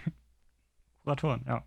Und die sind natürlich, ja, die darf man natürlich auch ein bisschen nicht verkraulen, indem wir jetzt einfach nur, die würde ich auch noch mit ins Board nehmen, äh, ins Team, dass ich die sehr früh mit in die Entwicklung mit einbeziehe. Weil die haben natürlich dieses Wissen, das ich extrem gut einbeziehen kann. Sowohl aus technischer Natur, aber auch, worauf die Besucher wirklich einsteigen, was sie nachfragen, wo die Begeisterung bei den Leuten ist. Und wenn man das schafft, miteinander zu kombinieren, glaube ich, da ist die richtige Methode. Dass man nicht einfach sagt, ich mache eine coole Applikation mit meinem Wissen und arbeite mich ein, sondern wirklich die Leute mit einbeziehen, die das Know-how haben. Dass man sagt, ah, mach, mach alle, alle zwei Monate irgendwie eine Sitzung, schau dir den Prototypen an, ah, was hast du mitbekommen bei, den, bei, deinen, bei deinen Führungen, was finden Leute cool, oder diese Person die Fragebögen durchführen lässt. Also ich glaube, das ist halt auch e-, etwas, was man lernen muss oder lernen sollte, das Potenzial, was da ist, zu nutzen und sich nicht auf seine eigene Insel oder sein eigenes Team zu begrenzen.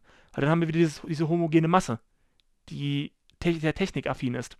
Vielleicht noch einen Gedanken dazu, ähm, weil du jetzt das Entwicklerteam ja so ein bisschen ausgeklammert ja. hattest und eher dich auf andere Parts fokussiert hast. Ich glaube, sowas kann man halt auch schnell sehr groß äh, aufziehen. Ne? Dann kannst du ja. dir noch Gedanken machen, Sounddesign, wie hat denn jetzt die Lokomotive damals irgendwie geklungen äh, keine Ahnung, dann hast du vielleicht noch die Grafikdesigner, die ich ja gerade irgendwie meinte, 3, ja. 3D-Artists. Ähm, also ich glaube, das wird halt schnell, da muss man halt eher aufpassen, dass man halt das stemmen kann. Weiß nicht, ob das vielleicht so, so ein Learning vielleicht ist, so dass man, äh, also ich könnte mir vorstellen, dass das schnell ultra aufwendig wird, wenn du da nicht ziemlich fit Fall. bist in allen Bereichen. Ne? Ähm, ja. Also ich musste bei meiner Aufgabe jetzt nicht die Assets mhm. erstellen, mhm. was ich auch nicht hinbekommen hätte. Aber ich glaube, das ist eine Aufgabe, die man sehr schnell unterschätzt. Und das Problem ist, wenn man so etwas im Grundkonzept hat und erkennt, dass es cool ist, dann ist immer das Problem, dass es nicht veröffentlichen kann.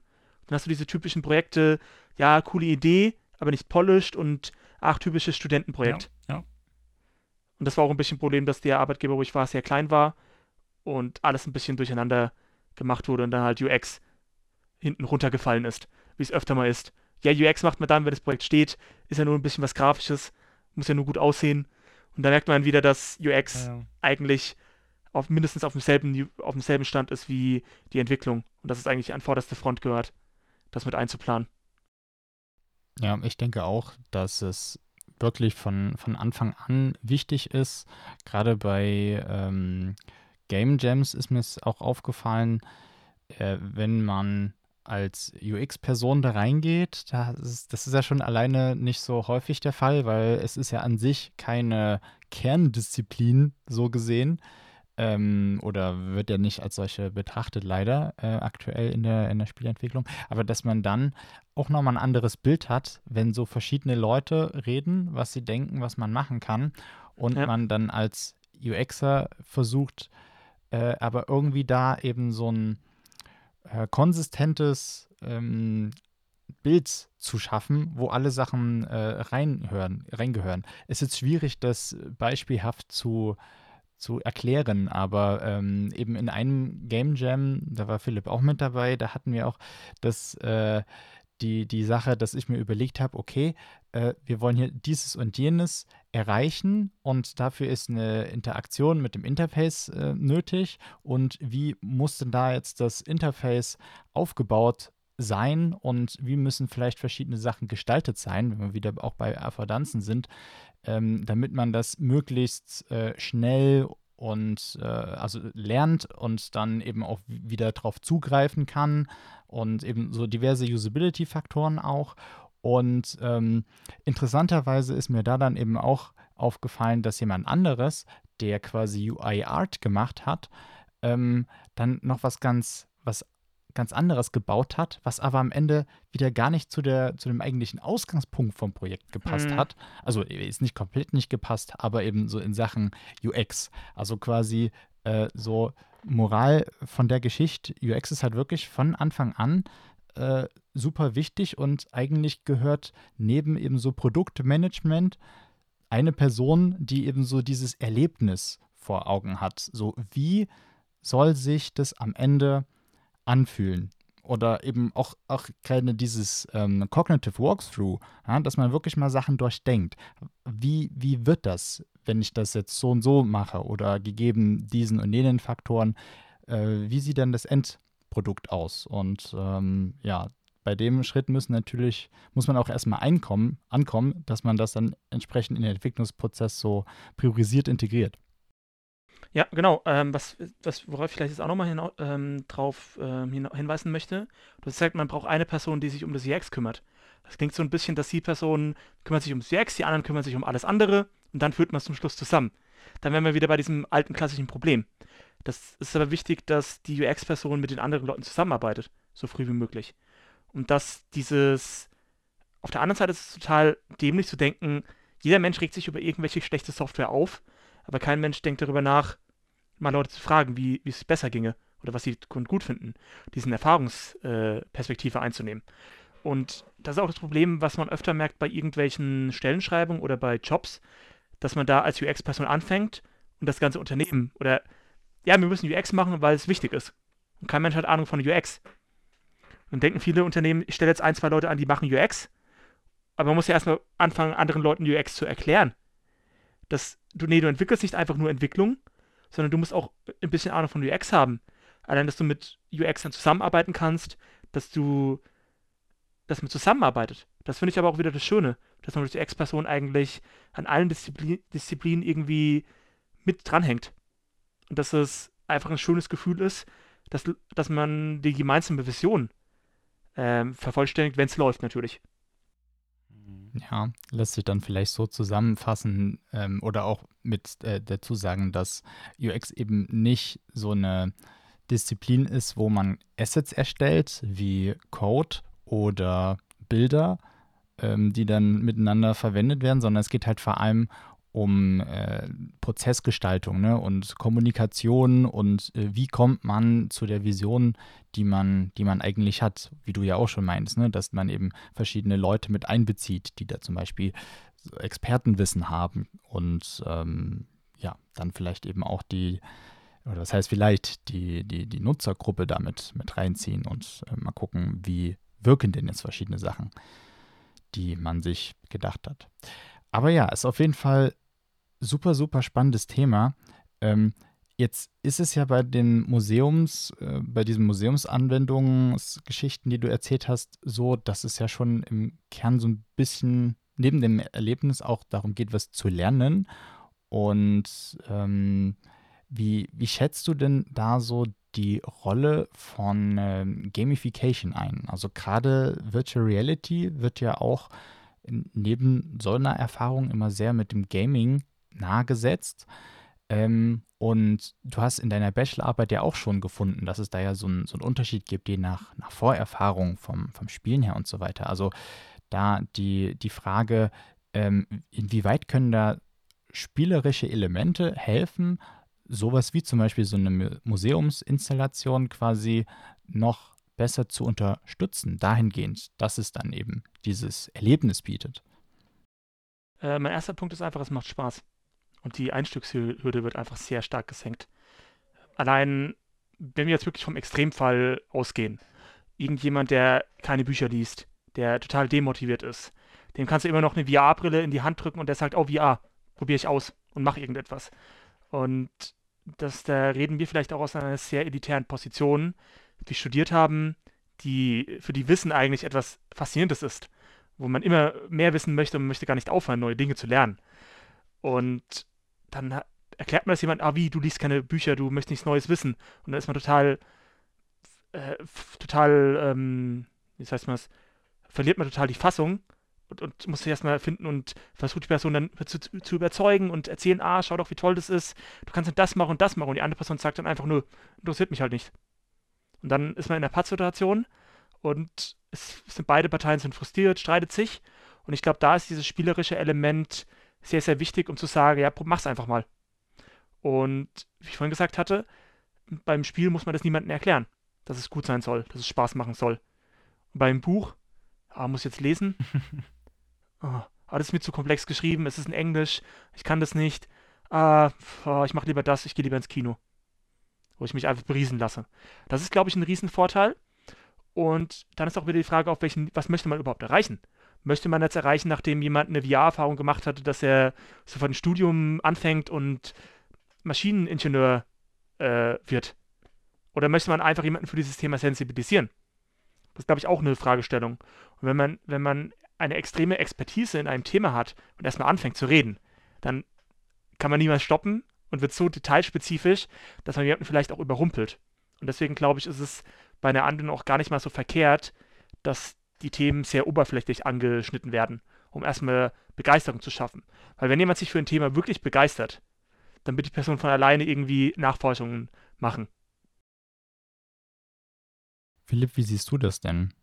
So mit der Gamification-Sicht, wo es da beste Ansätze gibt, weil normalerweise, ne, Gamification sind es ja dann nicht in so drei 3D-virtuellem Raum. Ich habe mich damit jetzt auch gar nicht weiter befasst. Ja, aber kann man, aber, ähm, ja.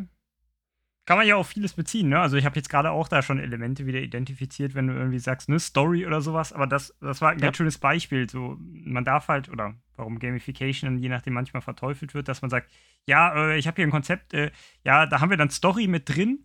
Und äh, ja, dann, dann klappt das so, ne? Aber man muss sich halt genau Gedanken machen, was willst du denn für eine Story erzählen, so, ne? Du kannst halt Du kannst halt gute Stories haben oder schlechte Stories haben und die sind ja halt komplett unterschiedlich, oder? Genau. Da sind wir wieder beim Thema, dass man sich vorher Gedanken macht, was möchte man überhaupt? Weil das Schlimmste an Gamification ist, wenn es wirklich nervt. Wenn du, ich hatte mal im Studium auch eine, eine Studie zu Duolingo gemacht, also einer Sprachlern-Plattform. Ähm, und da mag vielleicht jetzt auch bei mir persönlich sein, ich finde das mega nervig, wenn ich so Sachen wie Wettkampf habe, Competition, dass ich mich mit jemandem vergleichen kann. Und ja, noch einen Tag, dann hast du diesen, diese, diesen Meilenstein erreicht. Da denke ich mir einfach nur, ich mache das nicht deswegen.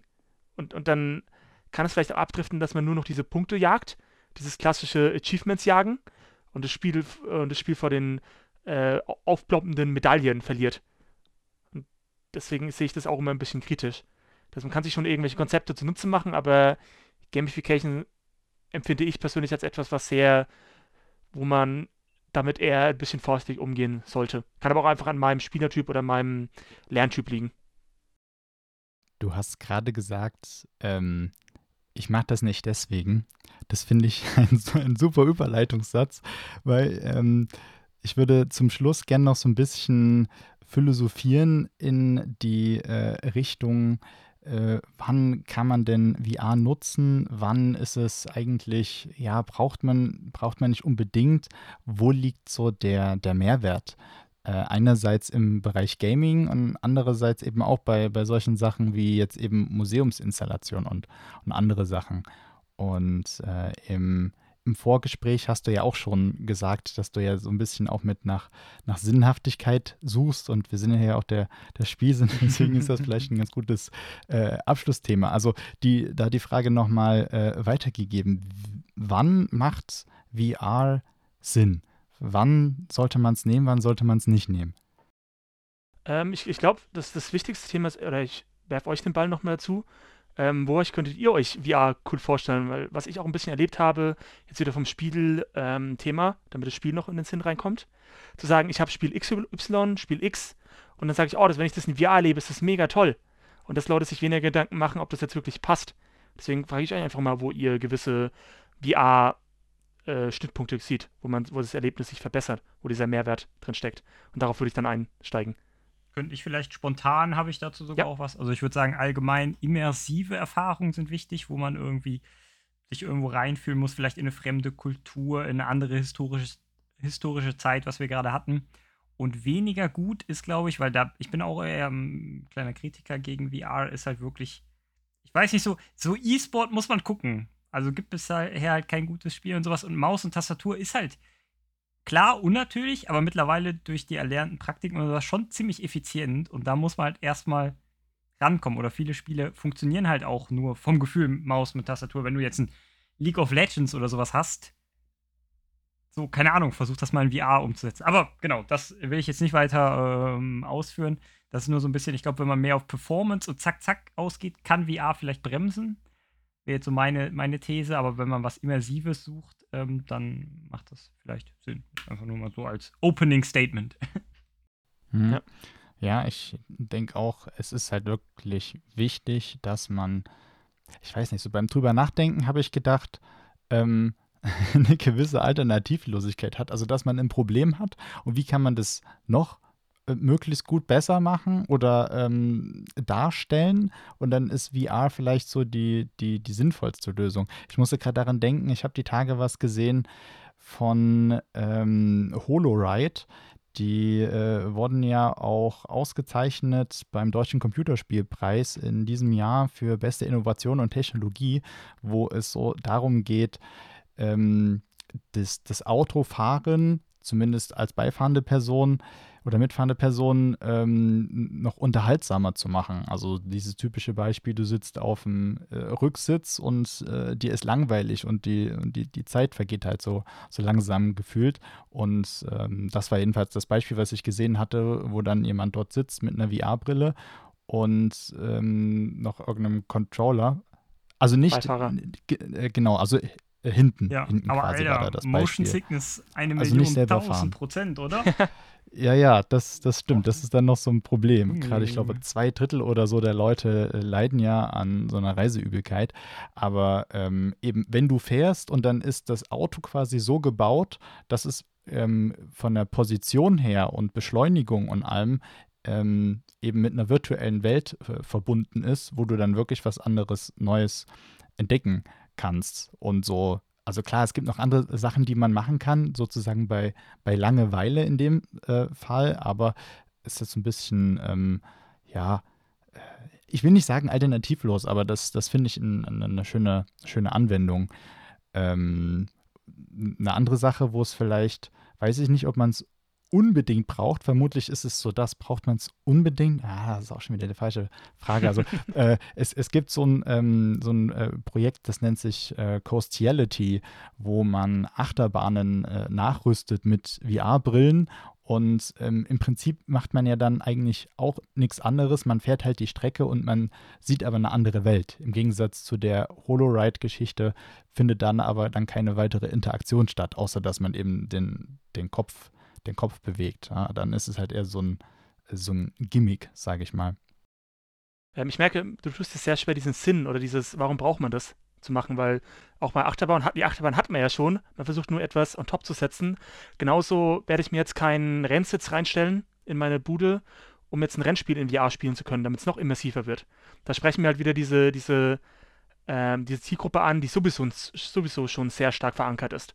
Und ich glaube, man kann da schon einen gewissen Split machen zwischen Unterhaltung und Richtung seriöser Anwendung bei diesem Themenbereich. Und wenn man jetzt da bei der seriöseren Anwendung bleibt, dann ist, glaube ich, immer noch der, die Simulation ein starker Faktor.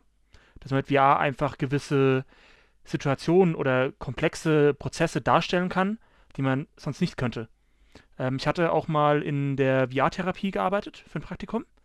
Richtung von Spinnenphobie, äh, Vortragsangst, Höhenangst. Und da ist natürlich auch der Vorteil, dass man, das wäre die Frage, der, Frage nach dem Realismus, dass man eine Spinne in echt kann man nicht sagen, bleib einfach mal stehen. Lass sich einfach mal anschauen. In VR geht es. Und man kann natürlich auch in VR den Realitätsgrad steigern oder nicht so steigern, je nachdem. Und die Person, dieses, diese, das größte Problem ist, dass solche Menschen sich ja nicht unbedingt mit der Spinne auseinandersetzen, sondern schon Panik, Angst haben und gar nichts mehr auf die Reihe bekommen durch diese Angst. Und da könnte man vielleicht sagen, dass man die Spinne erstmal sehr low-poly darstellt sich immer weiter hinein, ähm, steigert und den, die Zugänglichkeit wieder ähm, steigert und erstmal mit was, etwas sehr Abstrakten anfängt und dann das graduell, je nachdem wie die Person sich entwickelt, steigert. Auch beim, bei der Höhenangst. Vielleicht fängt erstmal mit 50 Meter an, 100 Meter und sich langsam steigert. Und der Vorteil ist natürlich, man braucht diese Spinnen nicht. Man braucht dieses Gebäude nicht. Die Therapie kann bei dem Therapeuten in der, in der Praxis stattfinden. Einfach ein Platzproblem. Oder man hat gewisse Simulationen von der Feuerwehr, gewisse Abläufe, die man VR trainieren kann. Und es ist ja auch, ähm, gibt es ein paar Studien dazu, dass wenn man Dinge händisch, physisch macht, diese Bewegung, diesen Embodiment-Gedanken hat, der auch bei den Gesten wieder wichtig ist, dass man den schon, wenn man den schon tausendmal gemacht hat, weiß man einfach, der Körper weiß ungefähr, welche Bewegung sich richtig anfühlt und welche sich falsch anfühlt. Und man denkt nicht mehr drüber nach, weil es in Richtung Automatismus geht. Und solche Sachen kann man natürlich dann trainieren, was auch definitiv schon benutzt wird. In der Richtung von OPs zum Beispiel, dass man das immer wieder trainieren kann. Man braucht nicht noch eine Leiche, an der man lernt, wie man eine Operation durchführt, sondern kann das, muss es, braucht, hat vielleicht diesen Verschleiß auch nicht. Das sagt man, macht, du übst es jetzt jeden Samstag zehnmal, machst es jeden Tag zwei, dreimal und dann machst du eine, eine, übst du es an einmal an einer echten Leiche, bevor du es dann, bevor man jetzt zehn Leichen braucht. Und man hat immer diese Wiederholbarkeit. Weil ich glaube, das Wichtige ist nicht unbedingt zu sagen, dass es ultra realistisch ist, sondern die Bereitschaft muss ja da sein. Und wenn man jetzt, ich glaube schon, dass es hilft, wenn es realistisch ist in solchen Kontexten, aber dann hast du natürlich wieder so Probleme wie mit Uncanny Valley, wie stark da Menschen drauf reagieren. Und wenn man von vornherein etwas sehr realistisch, aber trotzdem ein bisschen comichaft darstellt, dass, dass es einfach viele Fehler verzeiht. Ja. Uncanny Valley müssen wir eigentlich auch mal separat hier besprechen, ne? Hatten wir, glaube ich, noch nicht. Tatsächlich. Noch ich nicht? glaube nicht, oder? Ist irgendwie. Gibt's, gibt's schöne Beispiele. Ich würde es einfach sehr kurz darüber beschreiben, dass, stell dir vor, alles ist ultra realistisch und die Animationen von einer Spielfigur sind einfach sehr komisch und in den 90ern hängen geblieben. Du weißt, es stimmt, aber irgendwas passt nicht.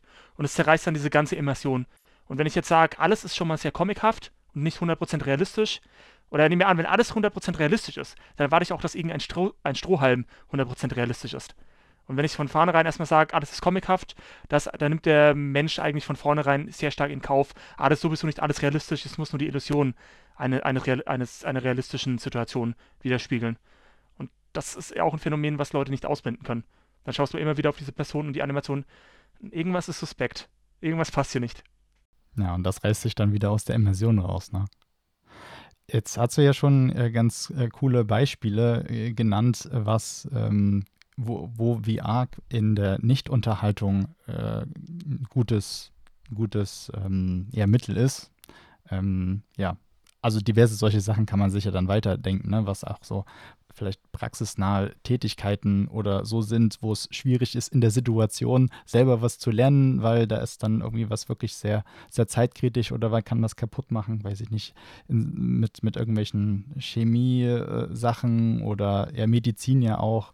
Äh, Sicherheitssachen und ähm, lässt sich bestimmt beliebig auch weiterdenken, ähm, wo man einfach noch so einen Sicherheitsfaktor auch hat, dass man das in einer Umgebung lernen kann, wo es jetzt nicht schlimm ist, wenn man zum Beispiel scheitert, weil da macht man es einfach nochmal, ne, wo es halt wirklich ja. sehr nah an den eigentlichen äh, Tätigkeiten dran ist.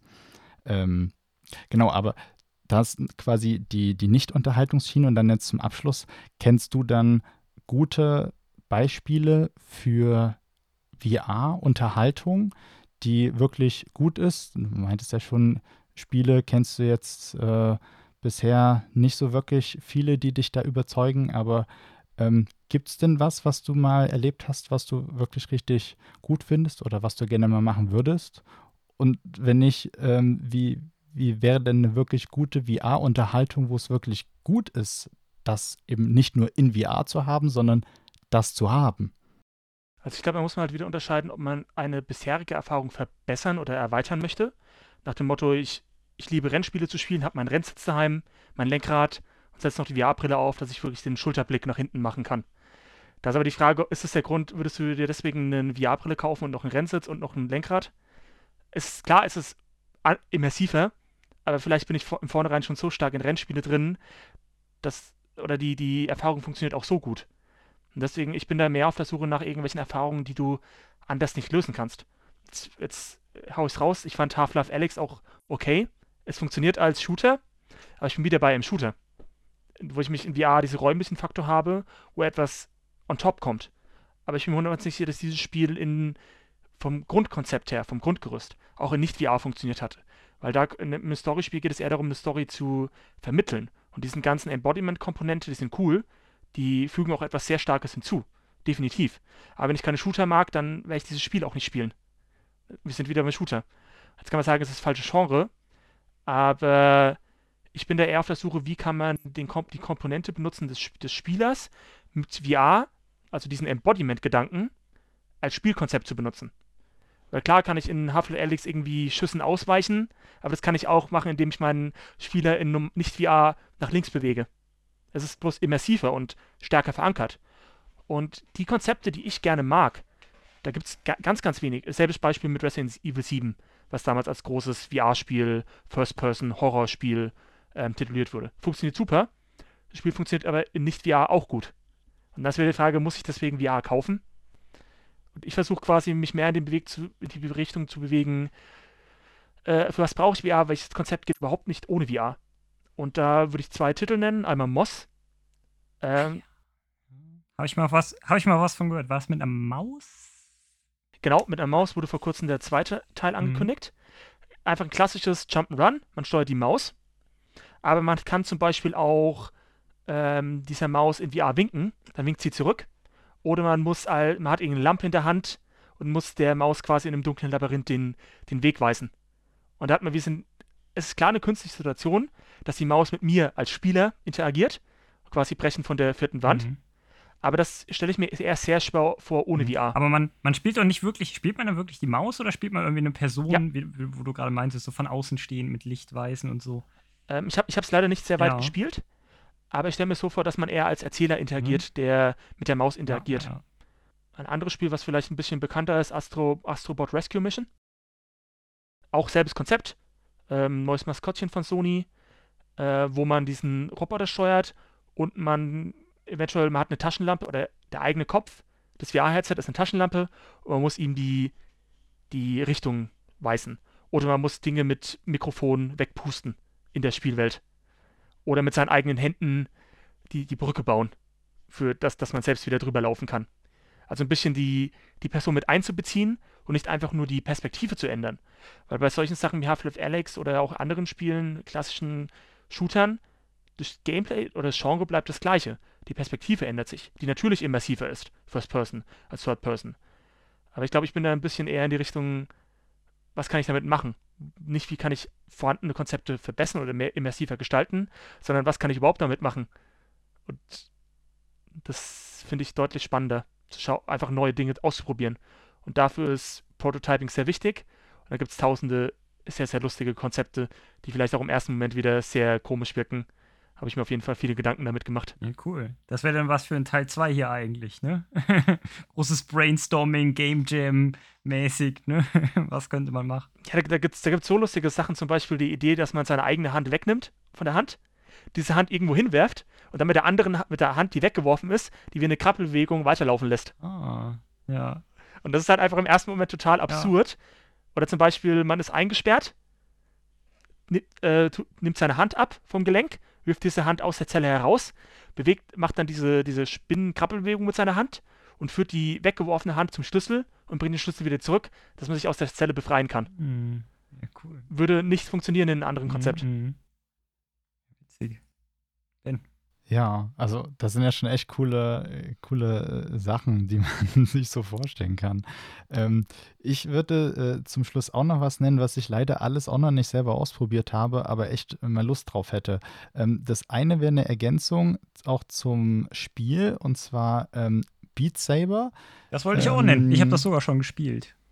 Achso, na dann erzähl du doch direkt was. Mega, ja, ja, klar. So. Du nicht? Ne? Findest du nicht so, Johann? Genau, weil ich hätte gedacht, das passt jetzt. ich habe gedacht, das passt jetzt schon in die Richtung, weil ne, das wird ja auch immer so genannt, so Beat Saber, als das Spiel, warum man sich vielleicht VR holt, weil es halt so ein bisschen Workout ist, hat man so vielleicht sonst auch nicht. Klar, es ist im Grunde genommen nichts anderes als ein Rhythmusspiel, ne? wenn man jetzt irgendwie Osu oder sowas kennt oder gut, der Guitar Hero vielleicht äh, hängt vielleicht noch mehr. Sag aber vielleicht noch mal kurz, was, was man da eigentlich macht, nee. worum es da geht. Beat Saber, genau. Du hast quasi also ich sag mal ganz abstrakt, weichst du einfach in, zu einem Lied Blöcken aus und tanzt dadurch quasi indirekt oder machst so ein Workout dazu, weil du halt im Rhythmus kommen so Blöcke auf dich zu und dann musst du dich so ducken, links, re rechts stellen und den Blöcken dich ausweichen und du hast aber, deshalb der Name Beat Saber, hast du aber so Laserschwerte in der Hand und kannst noch ein paar Blöcke, ah nee, die musst du ja auch kaputt hauen. Genau, deshalb auch, genau, du hast mit deinen Laserschwertdinger und haust sie im Rhythmus dann kaputt und dann ist das so eine Art, sag ich mal, Trommelbewegung, äh, rhythmische Bewegung auch, aber musste ich auch irgendwie ducken und so zwischendrin und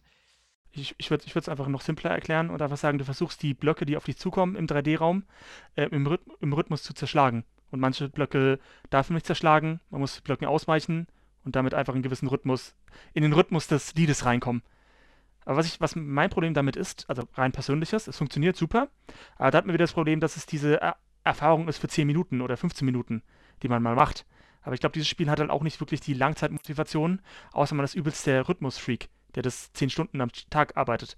Aber dieses Problem in VR wirklich Spiele zu entwickeln oder Spiele zu finden, die wirklich eine Langzeitmotivation haben, das ist sehr, sehr schwer.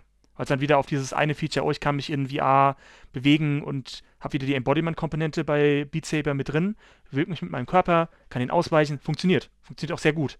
Aber wenn du kein Rhythmus-Fan bist, dann bringt das Spiel dir nichts. Wo ist da, ja. dieses, wo ist, wo ist da der, Spielsinn, das Spiel langfristig zu spielen. Mhm. Ja, Rhythmus, Sport, ist ja anstrengend auch, ne? Aber genau, trifft halt nicht auf jeden, ne? Zu, genau, muss ja. Ja. ja. Nee, ich wollte gerade noch die, die Theorie in den Raum stellen, vielleicht ist bei VR-Sachen das Erlebnis, was man VR mit VR hat, eigentlich wirklich eher eines, das an eine kurze Zeit gebunden ist, weil es halt wirklich mehr um das Erlebnis geht.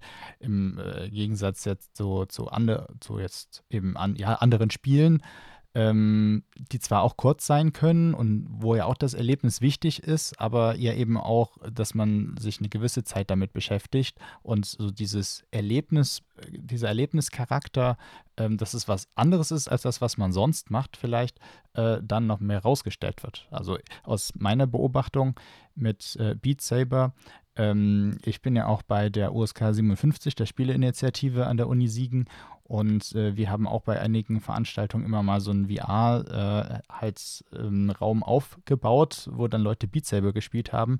Und das ist auch immer mit, mit reger, mit regem Interesse. Ähm, manchmal immer die gleichen Leute, aber es war eigentlich immer irgendwie jemand da. Und dann macht man das irgendwann anders nochmal oder andere Leute, die zu Hause sind, die haben vielleicht einen, den Stream an und lassen sich dann Lieder vorschlagen und so weiter. Also vielleicht kann man da auch dann Langzeitmotivation rausziehen, wenn man das möchte. Definitiv, aber ich rede jetzt auch aus meiner Perspektive, der extrem in diesem Spielemarkt verankert ist und ich ganz, ganz andere Anforderungen an Spiele überhaupt habe. Wenn ich jetzt sage, ich möchte Spiele als Unterhaltung genießen und mache das immer mal ein bisschen, dann ist ja der, der Startpunkt ein ganz anderer. Und dann sind wir wirklich bei dieser Experience. Und ich und ich setze mir auch ein bisschen Herausforderung zu schauen, was man mit VR machen kann und suche ja genau nach dem, was es nicht gibt. Und andere Leute schauen sich an, nehmen das nicht so verbittert vielleicht ein bisschen. Genauso, ach, ich schaue mir diesen Film an, finde ich cool, ah, möchte mich einfach nur entspannen und denken darüber gar nicht so viel nach. Es macht Spaß und sind nicht so vertieft da drin. Und das ist natürlich cool, wenn es den Leuten Spaß macht. Aber was ich meinte, dass nicht jeder eben dieses, dass man immer aus seiner eigenen Perspektive red, spricht und redet. Und jeder Mensch ist davon total begeistert von VR, wenn er es das erste Mal aufzieht, weil er sich es gar nicht darunter vorstellen kann. Meine erste VR-Erfahrung war so, ich habe es aufgezogen, habe mir gesagt, oh, coole Technik. Ja, leider gibt es noch keine Spiele, die, die, die das wirklich cool nutzen oder für mich cool nutzen. Und alles irgendwie so nach fünf Minuten für mich langweilig war. Aber da ist halt jeder, naja, jeder anders. Ne? Wir haben ja so ein bisschen Spielertypen angesprochen. Ähm, genau. Also mich holt man zum Beispiel ganz gut ab über so Wettkampfsachen, besser werden, Rhythmus, Sport, so, ne? Aber genau, wenn du halt sagst, das hast du ja auch davor schon gesagt, so Ranglisten und sowas, das ist halt nicht so deins. Das ist ja völlig normal. Gibt halt unterschiedliche Spielertypen. Ähm, ist halt nur interessant zu überlegen, okay, wie könnte man dann so Leute wie dich vielleicht noch eher abholen? Ne? Vielleicht ist es dann mehr Story-driven. Story, ich, ich, ich bin sehr im Arcade verankert und sehr im Story auf jeden mhm. Fall. Und ich glaube halt wirklich, ein guter Grafikstil äh, begeistert mich. Irgendetwas, was, was sehr kompakt, sehr verdichtet ist und einfach etwas anders macht und neu macht. Und ein bisschen länger hält. Das, da ist halt der VR-Markt gerade eben nicht in diese Richtung ich, äh, ich glaube, oder ich vergleiche den VR-Markt immer sehr gerne mit dem Markt, den man bei den klassischen Videospielen in den 90er Jahren hatte, wo einfach Dinge passieren, die man nicht vor, vorher erahnt oder Dinge einfach nicht funktionieren. Man macht sie einfach und einfach so viel Umbruch ist. Und es einfach, dann vergisst man es mal fünf Jahre, dann erscheint irgendwas Cooles und irgendwann setzt sich vielleicht durch, vielleicht auch gar nicht. Aber ich glaube, dieser Markt, wie er jetzt ist, ist aktuell eher nicht verdammt, aber er wird klein bleiben. Weil es einfach noch nicht die, die Bereitschaft von den Menschen ist, diese Geräte zu kaufen. Weil eine Brille aufzusetzen, die ich nicht eh schon aufhab, ist immer noch extrem aufwendig oder Controller in die Hand zu nehmen. Oder extra den, welcher Mensch hat wirklich in seiner Wohnung zweimal zwei Meter frei, um VR zu spielen? Das sind alles so Hindernisse, die es einfach noch nicht sehr zugänglich machen. Und dann Schlusswort, was, was immer gut ist, ähm, nicht die Software verkauft mit Sof äh, die Hardware, äh, Entschuldigung, äh, Software sells Hardware und nicht äh, Hardware sells Hard äh, Software. Weil warum sollte ich mir so viel Geld, selbst wenn es 200 Euro sind, in irgendwas investieren, das ich für 10 Minuten lang anschaue? Und ich glaube, da ist auch das Problem, dass Leute das nicht machen. Und dann sind irgendwelche großen Hallen, ja, Hallen, die, die über, immer wieder aufploppen, einfach dieses, dieser Entertainment-Faktor, dieses, wie sagt man dazu, ich treffe mich mit Freunden, gehe zu diesem Center, spiele jetzt eine Stunde VR und gehe dann wieder heim, aber würde niemals auf die Idee kommen, mir diese VR-Brille selbst mhm. anzuschaffen. Ja, so VR-Arcade-Hallen. Ben. Ja. Genau. Ne, äh, das ist schon wieder witzig, nämlich genau das wollte ich auch selber gerade noch als Überleitung in den Raum, ja.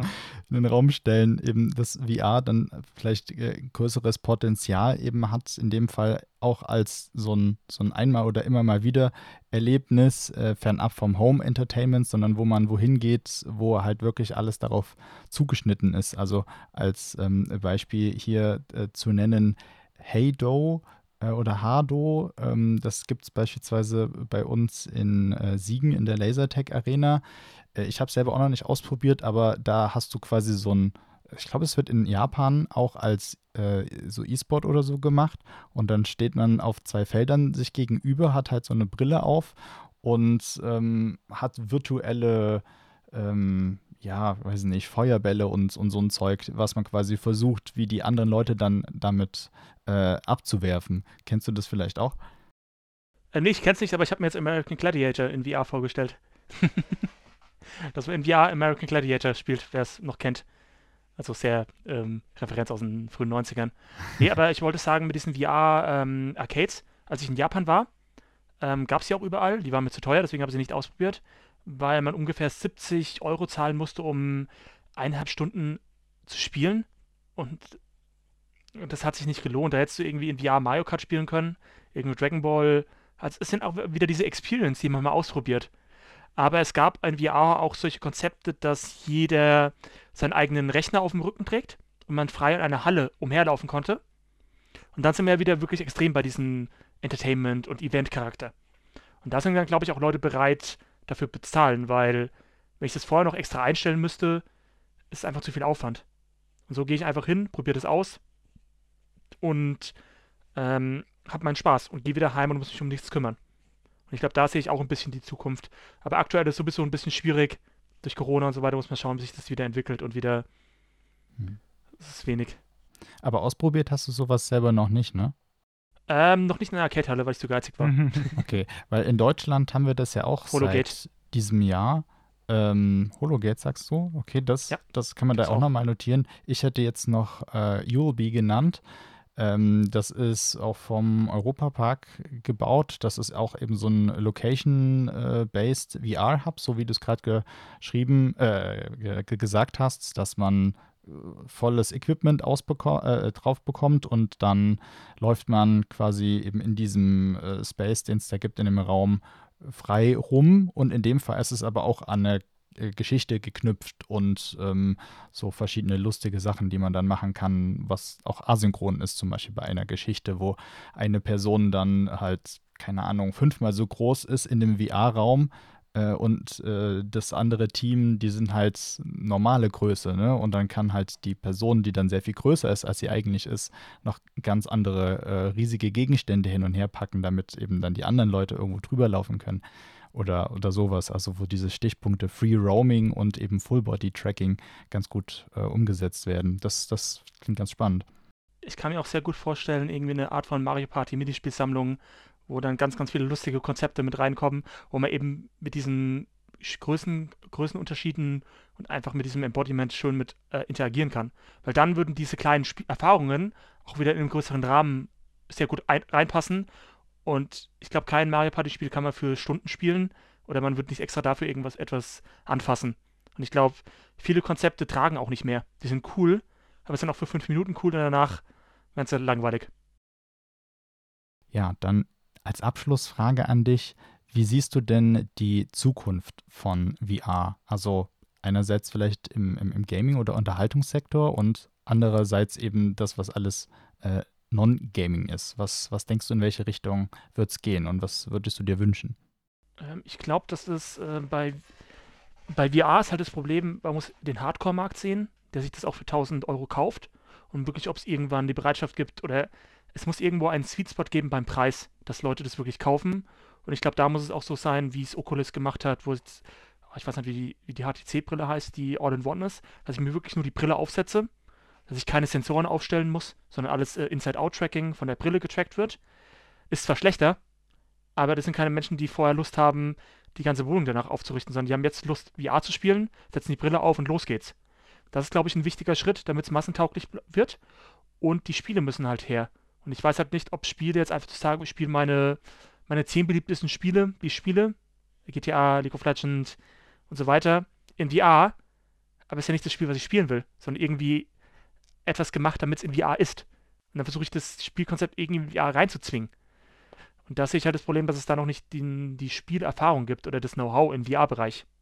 Da gibt es Dinge, die funktionieren, genauso wie es manchmal bei Serien und Filmen funktioniert, dass man es überträgt ähm, Escape Rooms oder langsame Spiele funktionieren.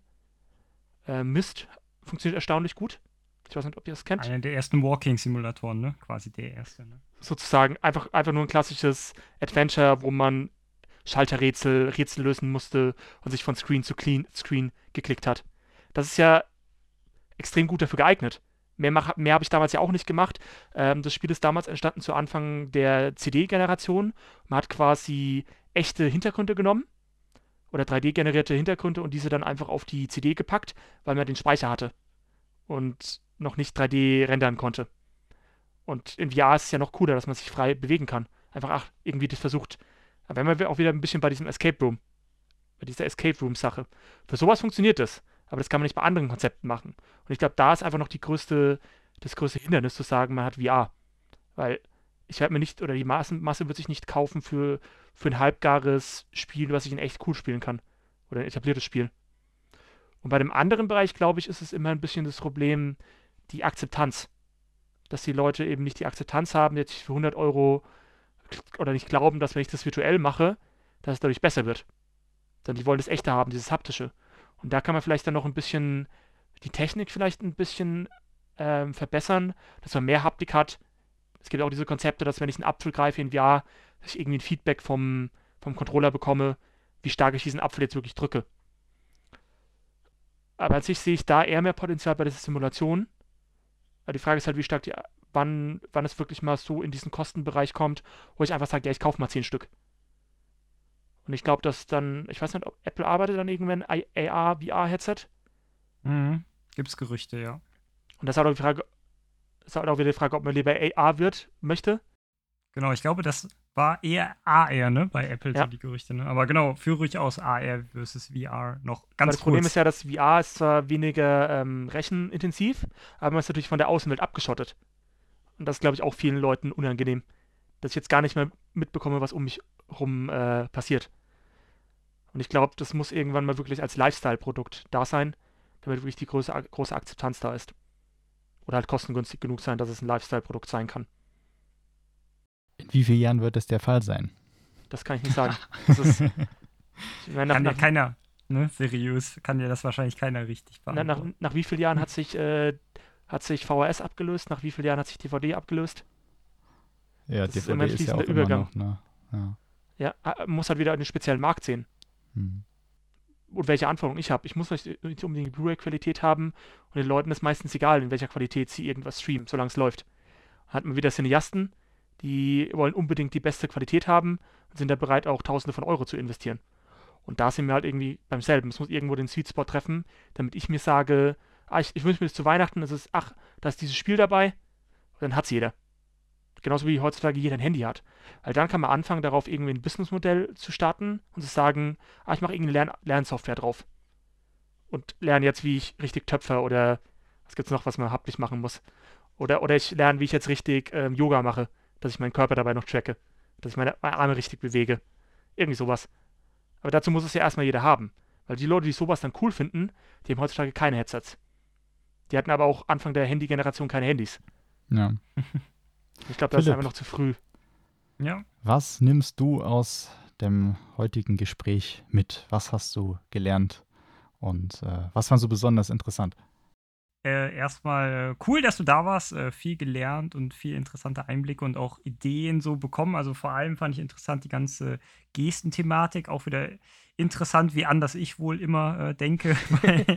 also das merke ich immer wieder so, so dass ich gerne mal äh, anders äh, denke. Ähm, aber genau, ich denke schon die ganze Zeit, wie könnte man vielleicht kleinere, coole Indie-Games machen, die dann vielleicht auch nur eine Stunde lang sind oder zwei Stunden lang sind im äh, VR-Bereich mit einer coolen Interaktion, wie ich gerade das meinte, mit dem Schnipsen und zweimal Schnipsen, dass man dann zurückspringt in dem Loop. Eine andere Idee ist, ich weiß nicht, hatten wir hier jetzt nicht angesprochen, ist auch nicht VR-exklusiv ähm, oder ist, glaube ich, gar nicht VR, äh, ist Before Your Eyes, ähm, wo du eine Webcam anhaben musst und wenn du blinzelst, springt der eine nächste Szene weiter. Oh, und dadurch cool. ist alles, dadurch ist alles nur so. Ich habe es leider selber auch noch nicht gespielt. Ich habe nur Review gehört und sowas und alle sind begeistert und sagen, unbedingt spielen, nicht viel mehr zu sagen, ne? Sonst spoilert ihr euch, ist ein story-driven Game und die Szenen sind halt alle so temporär, wie lange du halt ohne zu blinzeln äh, auf die äh, Szene gucken kannst. Und wenn du dann blinzelst, kommt die nächste Szene. Dankeschön für den Tipp. Ne? Genau, und sowas sind so Interaktionen, da denke ich mir so, blinzeln, cool, schnipsen, ne? Und irgendwie, da denke ich jetzt schon die ganze Zeit drüber nach, wie könnte man irgendwie coole kleine Indie-Experiences schaffen. Und dafür war das super cool, so als Inspiration. Äh, wahrscheinlich schlafe ich jetzt ein, zwei Nächte mal drüber und habe dann noch drei, vier weitere Ideen, aber das war schon mal initial irgendwie ein ganz cooles, äh, cooler Input heute. Danke dir. ja, ich muss auch an der Stelle sagen, dass ich mir fällt gerade leider nicht ein, wie es heißt, aber auch auf der, ähm, oh Gott, es ist schon spät. ich, ich reiche es auf jeden Fall danach in, in, in den ähm, Shownotes, genau. Ähm, ein, ein Spiel, was glaube ich auch ausgezeichnet wurde und das habe ich auf einer Ausstellung gespielt, wo man auch ähm, mit quasi ähm, Augen schließen und Augen öffnen ähm, steuert. Also ich glaube, du machst mit Augen schließen und Augen öffnen, machst du deine Taschenlampe aus und an. Und ähm, du hast dann noch Controller, mit denen du durch die Gegend läufst, aber du musst halt dann, oder ich weiß nicht, vielleicht war es auch nicht VR, ich weiß es gerade nicht. Aber VR würde sich dann natürlich da auch mit anbieten. Vielleicht war es auch aber einfach nur so ein, so ein Eye-Tracking, ähm, so ein Eye-Tracking-Ding, was ganz interessant war. Wenn ich da kurz hineingrätschen darf, das macht ja auch vom Embodiment Sinn, wenn ich meine Augen zu habe, sehe ich nichts. Dass da die Assoziation miteinander gekoppelt ist. Weil das ist, glaube ich, auch eine große Herausforderung, dass diese Interaktion, die man macht oder die, die ähm, Bewegung mit dem Körper, wenn die konträr zu dem steht, was, was im Spiel passiert, in der Anwendung. Ich mache jetzt eine Tür auf und die Tür ist zu, macht wenig Sinn. Das ist dann auch wieder, dass man den, kann man natürlich auch so nutzen, um den Spieler zu verwirren, bewusst. Aber äh, das muss ja auch irgendwo kon, ähm, kohärent sein dass, da, dass die Erwartungshaltung erfüllt wird, die ich gerade eben äh, habe. Ja, dann hast du noch was zum Abschluss, was du äh, uns und der Welt da draußen mitteilen möchtest? ich kann es auf jeden Fall jedem empfehlen, VR zu nutzen, einfach mal auszuprobieren, damit man einfach weiß, was es ist. Weil auch wenn man sich viel, viel extrem damit in der Theorie befasst oder generell extrem viel im Spielebereich ist, die Erfahrung ist schon eine andere, ob man jetzt davon begeistert ist oder nicht, ist ein Unterschied, aber ich glaube, es macht schon mehr Sinn, darüber zu reden, wenn man es wirklich ausprobiert hat. Und da reicht, glaube ich, auch jede, oder diese, diese, diese räumliche Vorstellung dafür ein Gefühl zu bekommen, ist das Essentielle. Dass man sich umher 360 Grad bewegen kann und das, glaube ich, als Grundlagen, Grundlegendes mitnimmt und darauf aufbauend versucht, Konzepte für VR zu finden. Ja, das war ein schönes Abschlussstatement. Wie kann man dich erreichen, wenn man mit dir in äh, Verbindung treten möchte? Gerne über LinkedIn. Ihr könnt gerne den äh, Link äh, in die Show Notes packen. Mhm. Äh, ansonsten würde ich einfach offen für jeden, jede Frage. Also ich bin da nicht scheu. Mhm. Also über LinkedIn am besten, ne? Ja. Äh, sehr gerne. Ja, packen wir dann rein. Ansonsten geht es auch über über Discord, da äh, konnte ich dich ja auch schon hinschleifen, wo wir unser Vorgespräch hatten. Ähm, genau, wäre es also auch möglich. Ja, ja dann auch nochmal von mir ein, äh, ein großes Dankeschön. Ich fand es auch sehr interessant, auch immer, wie sich dann doch so die ähm, Gespräche entwickeln und äh, heute habe ich auf jeden Fall gemerkt, du kannst diverse Sachen viel besser noch zusammenfassen und auf den Punkt bringen, als äh, wie das äh, bei mir ist, obwohl wir häufig äh, ähnlich denken. Das äh, fand ich ganz interessant. Ähm, und ja, also auf jeden Fall ein, ein schöner Einblick in ein Feld, mit dem ich mich sonst auch nicht so wirklich befasse. Und ich denke, ihr Leute da draußen habt auch ein paar Dinge mitgenommen. Wir hören uns beim nächsten Mal. Und ähm, genau, wenn euch das gefallen hat, was ihr hier gehört habt, dann äh, folgt uns doch gerne auf Social Media ähm, oder ja, direkt äh, Spotify, Anchor und so weiter. Das Ganze abonnieren den Podcast und dann verpasst ihr auch keine neue Folge. Könnt natürlich auch gerne die alten anhören, weil da haben wir ja auch schon sehr viele, sehr schöne Folgen zusammen äh, ja, geschustert. ja, dann. Super, danke dir, Ben. Ne? Und danke dir, Johann. Und äh, dann würde ich sagen, zum nächsten Mal. Genau. Tschüss. Tschüss. Tschüss.